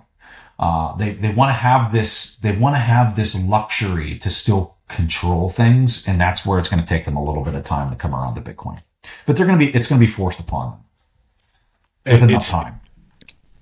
It's really an interesting to think about, uh, thing to think about the El Salvador model of like a country that's actually, and I think we see this and from the times that I've been there, actually talking to people, people are genuinely really happy with the changes. You know, nothing is perfect, but you see in my mind in El Salvador a country that is actively trying to do right by its populace, that is trying to correct some of the wrongs that have been done, that is trying to clean house to a certain extent, and that may ruffle a lot of feathers.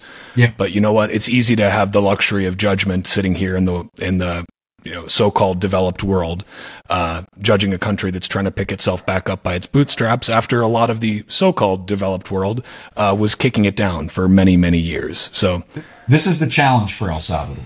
Okay, implementing a Bitcoin strategy for a country is way easier if you're a net producer. Way easier. It, it's possible. When you're a net consumer, it's way more difficult because you're constantly trying to offset that net consumption through debasement. And, um, and, and it's very tricky. So in El Salvador, from at least my understanding, I did a very cursory research on it. My understanding is that it's a net consuming country in at net across like all their goods and services. But by uh, becoming a Bitcoin country, what they've done is they've attracted uh, business around this particular sector into their country, which may turn them into a net producer, which then will get this flywheel going for them that they can continue to uh, to grow and expand and, and potentially be a powerhouse uh, you know 20 30 years from now because of such a decision. But i will say this if a country is a net producer it's a whole lot easier for them to to turn to bitcoin and start incorporating it that's, I think that's very well said. And I, I, do want to be conscious of your time here, Preston. Do you have a, a couple more minutes still? Yeah, uh, yeah, let's do it. Okay, I, uh, fantastic. Uh, so just, uh, I want to switch gears a little bit and, and just talk about, uh, shockingly, Bitcoin uh, specifically. And I'd love to talk a little bit about your thoughts on drive chains, the kind of the, the big, oh big hot topic. I know, I know, and, and, I know you, and I know you just did uh, an extensive interview uh, with Adam Back uh, on this very topic. Uh, I know that you've uh, you are a, uh, I think, if I'm correct in in this characterization, you are in the camp of let's not do something that's going to potentially quote break Bitcoin. let's let's focus on having sound money remain sound money. Uh, because if we can do that, then Bitcoin is inevitable. Uh, if we start messing with this thing, uh, that inevitability may have a slightly lower success chance.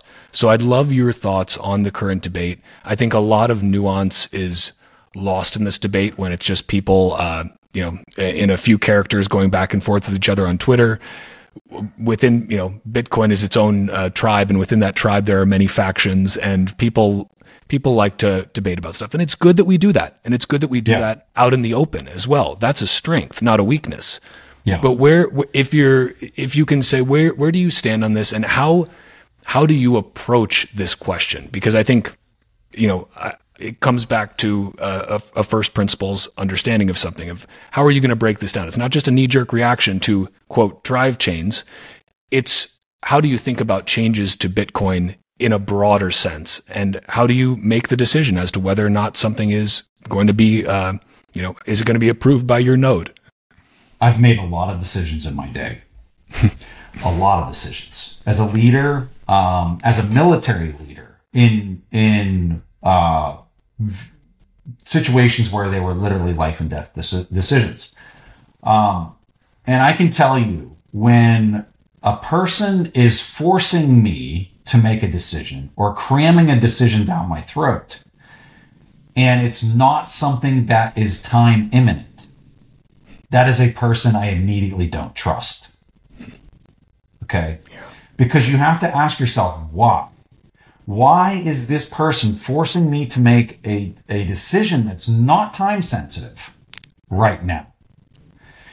And when I when I look at drive chains and I look at Paul's actions, and I'm I'll call him out right here, right? Paul, um, all I see is a person who's jamming a decision down everybody's throat and saying, like, we're doing this now, with or without you. We're going to do it in a in a sneaky way where only miners are going to run the code and everybody else is going to be forced to do like everything about that guy to me based on my past experience of making a lot of decisions is I can't trust this guy. Okay? Now, I want to preface this. I don't have the technical chops to go through the proposal to understand whether it's in, introducing vulnerabilities uh, to to Bitcoin through just the, the code alone. I have concerns about it warping incentives in, with respect to the miners. Um, are they deep concerns? Not really, but they warrant me to say why now. Why does the decision have to be made right now? Why can't we sit down and like literally hash this out for literally hash this out? That was uh, good for another, uh, you know, 300 blocks or whatever. Um, three, 300,000 blocks. Um, there we go. Yeah. So, uh, you know, like those are some of like the really like broad, like a meat, like off the top of my head things that I think about and, and that I'm very reserved on. The other really big frustration I personally have with Bitcoin is I think a lot of participants that are in Bitcoin today think like a consumer that makes $100,000 a year and uh, like they're they're coming with a Roger Ver lens because that's how I view Roger is this guy who who does not understand like really like the people pulling the strings in the global economy. Uh, they're moving billions upon billions in buying power at the snap of a finger. And these are the people that are like, are the puppeteers of, of the world. Okay. And when I think about how Clown World has manifested itself, okay, the reason it has manifested itself is because these puppeteers that are controlling these enormous flows of energy um, are incentivized to to double down on Clown World because there's no backing. It goes back to our discussion around the BRICS where you know you have these these really large string pullers that are saying, "Oh, well, let's just crack on these keys and let's add another five trillion units into the system, and then like let's squirt those suckers over to Russia, and like, and then let's literally pull them all back so they have zero. What idiots, right? These are the string pullers of society. Whether you like that or not, you can't take away from the fact that they are the ones pulling the strings and they are the ones controlling the flow of these, these energy units or, you know, whatever you want to call the existing fiat. Okay. So when I think about what solves that, what actually solves that is Bitcoin store value first and foremost. And if you fail at that, like the whole, the whole experiment is toast. Like you have to peg these people to the wall that are keystroking in a trillion units. And the only way I think you can do that is, is with Bitcoin making sure that layer one is absolutely immutable. The incentives are totally aligned between miners and users and, and all the, all the parties that make up that, that deeply connected incentive structure that, that is perfectly balanced. And any threat to that I'm going to, I'm not only going to like aggressively, uh, um, antagonize the person who's trying to, to change that, but um, I'm going to force people to take a step back and say, no, no, no, no. The decision does not need to be made today. Stop the madness. Let's sit down. Let's talk about if ever this needs to be done. Because I, I look at, so I use Bitcoin as a savings technology. I am a net producer. I can save the, the excess of what I, what I receive on a month to month basis. And I choose to store that in Bitcoin. Okay. Like every other net producer on the planet. And if you're not a net producer, the Bitcoin's going to flow out of your hands. It's just going to go somewhere else. It, it's the, it's the nature of Bitcoin to find a net producer. Um, so, so when I look at drive chains and I see the rush and I see the, the use case for me. You know how many times I've had to swap into Monero or go to LBTC, which is, which is a solution that already exists that gives you anonymity on Bitcoin, which Adam Back literally built. It already exists. You're using a federation. It's just not a miner. It's exchanges. So like, what's the difference? Do you know how many times I've needed to use that? Zero because I actually follow the law and I and I do things the way that uh, you know the the I don't want to go to jail. And um, so like you know how many times I had to swap into ETH? Zero. You know how many times I had to go do any of this other stuff that these other shit coins offer? Zero. So when these people are saying that this is the only way it'll scale, it, it's the only way it'll scale for uh, crypto Ben. What's what's the guy's name again? Uh, uh Bit BitBoy. Bit, it's, it's the only way it'll scale for Bit BitBoys, yeah. which are parasites, which are people that are rug pulling others. I don't need it, and neither does anybody else who's who's managing a five billion dollar bond tranche and the energy that's soaked into that thing. They yeah. don't need drive chains. Let me tell you, for a second, they don't need it. Okay. So, uh, you know, I would, I would encourage people to take off, take off their, uh, their 12 year old like kitty hat and put on the, the, the big boy hat and look at how the flow of energy actually happens around the world and design a system that accommodates that so that we can peg the living hell out of, uh, clown world and hold these people accountable so they can't keystroke 2 trillion units into the system. I think that's extremely well said. And the again, this is uh, this is something I, I talked with Jeff about a little bit was the idea that just because you can build something, just because something is a cool idea that you have the ability to develop that will allow you to leave your mark on something, just because you can do that does not mean you should. And and it's great that you can do that, but that, that doesn't mean it's a good idea. And forced urgency is always a red flag for me. Yeah. Always. I mean, that's that's how you det- that's the easiest way to tell if an email is trying to phish you. Do they tell you you need to do something right now or you're going to lose access to your account? Well, then they're trying to scam you. That's right.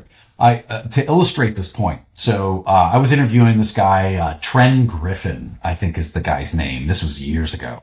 Uh, he's an executive at Microsoft and big time uh, value investor guy. Uh, has a pretty neat blog. I think it's called 25 IQ, all about business. So, um, I was talking to him and I said, so, so Tren, like my biggest gripe with Microsoft, well, not my biggest gripe today, but back then this was my biggest gripe. uh, I said, why the hell do you guys keep changing the layout of like Word or PowerPoint? And they've gotten way better with this in the last five to seven years. But up, like if you go back like seven years ago, and you were using these, the suite of Microsoft tools, they were constantly changing this ribbon at the top and like reorganizing everything. And I said to him, I said, the only thing you guys have to do is stop changing it. Like, because when you change where things are at in the layout digitally on the screen, it makes me say, why am I paying for this? Let me go find something cheaper and something that's not changing the layout where I have to go look for the edit button or the crop button or whatever. Right. I said, why the hell do you guys do that? Your competitive moat is everybody knows how to do it. They're already educated. They're just going to keep paying the subscription fee. And, and he goes, you know, Preston, uh, like that's a really good point. But, and he goes, but designers are designers and they're just going to design things. And like, it's a little bit out of our control because they just design new layouts. And I was like, that is the dumbest answer that I have ever heard. And it wasn't Tren's, uh, his right. decision, but it's like, that is idiotic because people aren't actually thinking about the competitive moat of once you got them trained and once they know where to go, like just stop tinkering with it and enjoy yep. the proceeds because everybody's happy, right? And when I think about Bitcoin engineering, and I think about all these people doing gee whiz things, um, I think about kind of like that parallel of like just stop tinkering with it, like identify the problem and identify whether you're solving that problem in the most efficient and value accretive way possible. And if, if the answer is I've done that, then take your dang hands off the, the machine and let it perform the solution. Right. And, and that's where I'm at with a lot of engineers on Bitcoin. No, and, and I think in, to, to play devil's advocate, it, uh, there is of course going to be, uh, there's incredible work that Bitcoin core devs do to maintain, uh, to maintain Bitcoin, to actually make sure that, you know, that like there are uh, not going to be any critical bugs that are going to manifest themselves. There is a complete, uh, I think, separation between that. And just to clarify for anyone listening, that's not what we're talking about here. What we're talking about here is we need to take and build things on top of Bitcoin and to enhance Bitcoin and that's to, right. to redesign. It's not about the core maintainers who are doing incredible work uh, yes. to maintain Bitcoin as it is today. It's about the people who are looking to leave their, you know, to the designers who want to design, to the developers who want to develop. It's, Amen. It's, you know, Amen. I'm glad you clarified that because that's I, exactly yeah, how exactly that's exactly how I feel. Like the amount of of uh, appreciation and just uh, humility that I have for all these developers that have built Bitcoin to where it's at. Like I I can't even express it Amen. I am I'm deeply indebted to them and what they've done to for humanity here. Um, and I think that sometimes, uh, you know, I'm, I'm working around the house and putting in shrubbery, and like you get to a point where sometimes you put too much shit into something, and it makes it look so much worse because you're overdoing it. And I guess what what I'm saying is I want to guard against that. I want I want to just because you can do this new cool swoopy thing doesn't mean you should. And and and if you're really hell bent on it, well then just go out on the layer two and, and work on it and do it. right. Or go build it on Litecoin, you know? Or build it on yeah. go yeah have fun over there but i i understand the tendency of people who are incredible developers to want to develop things and leave their mark on it i think that it's it's also uh, often characterized that uh, somebody like you or myself who are saying look uh, let's let's remember what the the core value proposition of bitcoin is as the most uh, the most truthful and strongest sound money network in that has ever been created. Let's remember what that is. Perhaps that's often characterized by the people who are hardcore developers as ah, well, you just think you should, you know, you should completely ossify Bitcoin and never touch it again, and that it, you think that nothing needs to be done because you don't understand development. And it's like, no, not saying that. Um, uh, these people, of course, have a much deeper understanding of how to write code Yes. than, than you and I do. I, I, I run a software company. My developers know much more about how to write code than I do because that's not why I'm here. Uh, I, I, you know, we each have different roles that we perform, and we need to be able to have these conversations where we can be honest and say, look, you're approaching it from this perspective, thinking something needs to be built. I'm approaching it from a different one and saying that I believe that the simplest solution is going to be the strongest and most elegant. And we are have we somehow have the good fortune to exist in this moment in space and time where we are around for the advent of this new monetary technology, which is Revolution. just it is it, it, it is and it is an uh, it is a technological upgrade for money and it is an ethical upgrade for the world and it's incredible that we're here to experience it. And what a shame what a shame it would be if we screwed that up because we over engineered and tried to solve a problem that didn't exist. And we already you know we have something very very good. Let's be very very cautious about how we try and change it because if there's a chance that we might screw it up I don't know if the if the risks outweigh the benefits. I, I I know where I stand on that, but yeah, that's I appreciate your your perspective on that because I think the forced urgency is a really important thing for people to realize. Big time. If somebody tells you you need to make a decision right now, but there's not actually a time-based imperative for you to make that decision, you should be extremely extremely skeptical of that because then that means there's another motive at play. And you don't know what that motive like for is. instance, maybe he only has so far of a runway from his VC fund that's that's paying for all this. Yeah. Right? Like Just speculating. let's pull the thread on why it's so pertinent that it happens right now. Maybe he needs to show something to his investors that something was that happened that gave him all the money to be doing this and paying for his marketing campaign, which has clearly happened. Yeah. Like the whole thing stinks like rotten fish. Uh, yeah. But uh, anyway, yeah. Yeah. Well, I, I my- think that- those are my thoughts on drive chains. I I, I, I, I, I appreciate that uh, because it's it's something that people are very curious about, and a lot of people don't necessarily uh, want to dive into the Twitter debate, but they're curious about what not what to think about or uh, what they should think, but how they should approach the question for themselves. And I think you laid that out very well. Another thing, I, I because I, I uh, again being conscious of uh, your scarce time uh, on this wonderful earth that we inhabit, uh, I I want to uh, kind of move towards wrapping things up a little bit.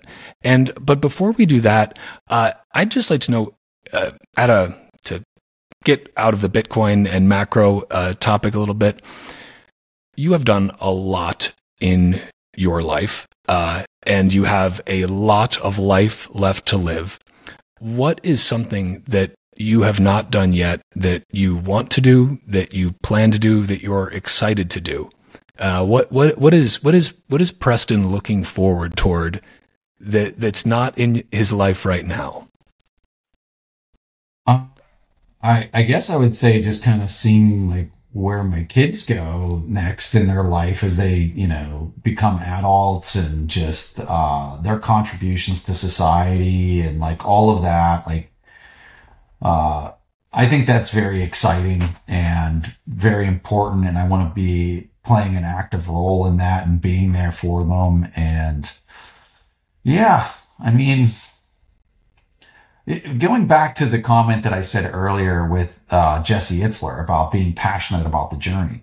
When I look at Bitcoin and I look at like all these incredible people that I've met through through the years and just this grind of like battling the consensus and battling this just really corrupted system like let's just say we could snap our fingers and we would be at full bitcoin adoption and like everybody's doing uh, bitcoin and like settling all transactions and like it's just all over. And it's like well why would anybody even talk about the water that we're swimming in? Right. We're just we're just in water. If we're going to the fish analogy right?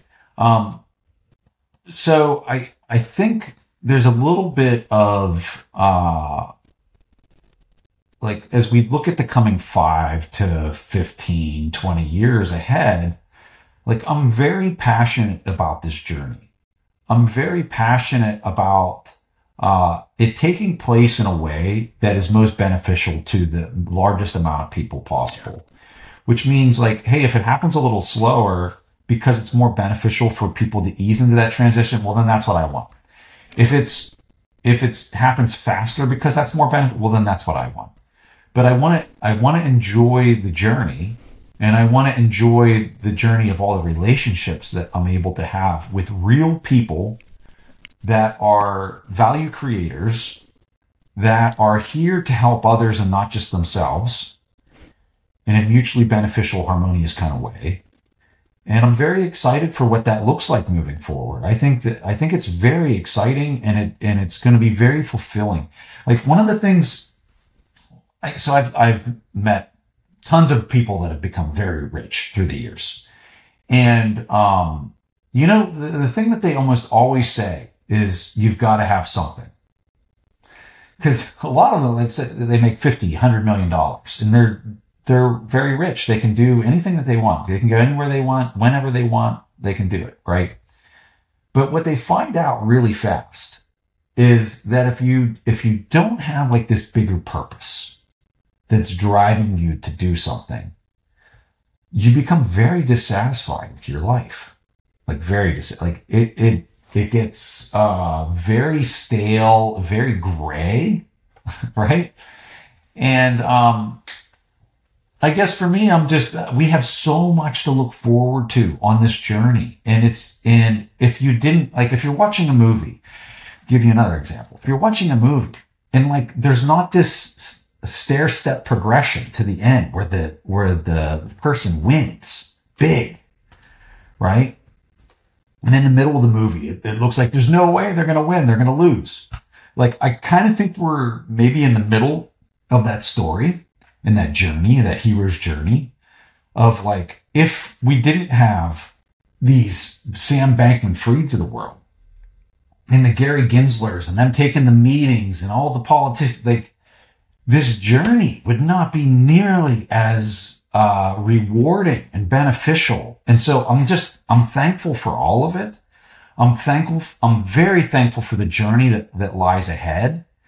And it's something that is going to be so rewarding for all of us uh, to participate and have even the smallest impact uh, on a net basis of all the other contributors to educate the world on what I think is going to change the landscape for humanity. It's just so exciting. It's awesome. So I'm looking forward to all of that.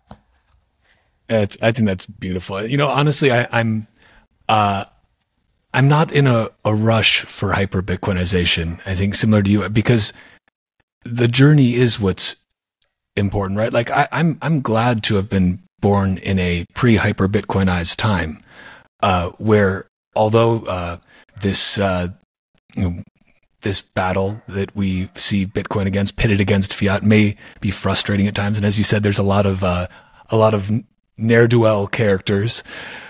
But it, you know, the yield is the friends we made along the way, right? And it's beautiful to see. Never before have I seen such a high concentration of highly ethical, highly intelligent, and highly hopeful people. Yeah. Like, it's not that I haven't met people that are all of those things throughout my life. I've been privileged to have a lot of great people in my life, but never before have I seen those characteristics in such high concentration. Yes. And, and, and expanding. It's not like it's this small group that stays small. It's constantly bringing in new people and bringing new hope and bringing new ideas. And I think that that's just this beautiful thing. And I, am I'm, I'm right with you. I, I feel so fortunate just to exist at this moment in space and time. And it's a, what a time to be alive, you know? Yeah, truly.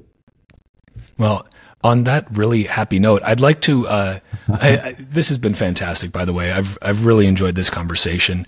Before we close out, I'd love to know. Uh, just are you reading anything right now that you'd really uh, recommend uh, to?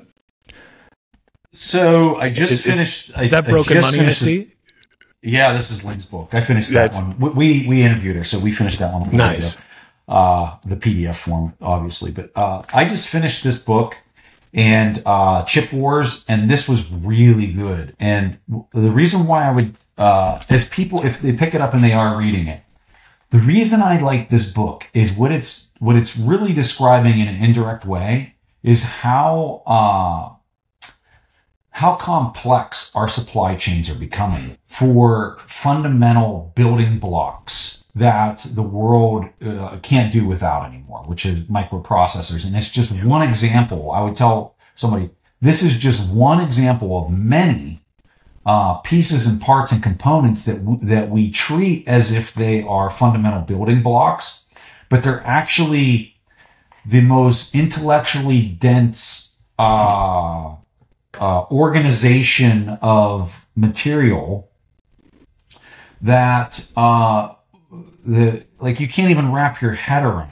how complex these parts and pieces are. So like etching these these chips, I mean these are hundred million dollar machines, and only one person making these machines. And then you think about all the parts and pieces that go into the machines that etch the chips. Like it is it is becoming so and and to go back again into like maybe a macro kind of theme. Um, when you look at what's brought us to this point, it's the years upon years of creating these uh, digital units that have incentivized technology explosion and not allowing uh, there to be a more like more players in the market. It's forced it's forced the consolidation into the hands of one producer of the lithography machine that etches these these chips. And so I would I would highly encourage people to read this to just gain insight into how insanely complex our society has has become through the, the tail end of this fiat system and how dependent it is on supply chains to never break down. We need sheer perfection for prices to never go higher. And I think we've I think we've reached ludicrous speed. And I think that we're starting to like come back from ludicrous speed. And it's it just kind of furthers this larger thesis of like they're not going to be able to control the price inputs. And if they can't control the price inputs that means they can't control the treasury market which means they have to find another place to store their value. Uh, so yeah that would be the book i'd recommend right now for people. Fantastic. And uh, where should people find you? Um, uh, Twitter, Nostr. Uh, I'll, I'll link. Uh, I'll link. Uh, I'll link your Nostr first in the uh, in the show notes. Uh, but you're uh, at Preston Pysh on Twitter. I'll put a direct link to your Nostr as well as your NPub. anywhere else you'd you'd like people to go? those are perfect. yeah, those are the two spots that you can interact with. I'm trying not to respond on Twitter anymore and only respond on Nostr. I obviously am, am, on Twitter and kind of reading right. the feed with, with whatnot to just kind of keep myself informed with what's happening in the world. But, um, if people want to interact with me, ask me questions on, on Nostr because that's where I'm going to, uh, I'm, I'm trying to force my responses only on there and kind of ignoring any kind of, kind of questions I get on Twitter. Um, but yeah, and then we have the podcast. We study billionaires as the feed. It's pretty much on whatever. And then my Bitcoin shit comes out on Wednesdays. Yeah. Well, uh, thank you so much. And I, I, think that that's a great, uh, it's the mentality I'm trying to have as well with, with Nostrs. That's where I'm interacting. Um, I, yes. I, guess I, am I'm, I'm consuming more on Twitter. I'm producing more on Nostr. Yes. I think is the way I'm, I'm kind of looking at it. Um, I'm, and I think that's a good way to do it. Yeah, like I'm not going to respond to you if you ask me a question on Twitter. I'm, I yeah. will respond to you if you ask me a question on Nostrs. Yeah, what I'm trying to do. Yeah, yeah. Uh, gradually, then suddenly, right? Uh, yeah, slowly right. but surely. Well, well, Preston, thank you so much uh, for sharing your scarce time with me, and thank you to anybody who is watching this. Bitcoin is scarce, but Bitcoin podcasts are abundant. So thank you for spending your scarce time to listen to another fucking Bitcoin podcast. Preston, it's been a pleasure. Thank you so much. Thanks, Walker. Loved it. And that's a wrap on this Bitcoin Talk episode of the Bitcoin Podcast. A big thank you to Preston for sharing his scarce time with me for this episode. You can find him on Nostr at primal.net slash Preston. You can find me on Nostr by going to primal.net slash Walker. If you're interested in sponsoring the Bitcoin Podcast, head to bitcoinpodcast.net if you want to follow the Bitcoin Podcast on Twitter, go to at Titcoin Podcast and at Walker America. You can also find the video version of this podcast and all the others at youtube.com slash at Walker America and at Walker America on Rumble. Bitcoin is scarce. There will only ever be 21 million.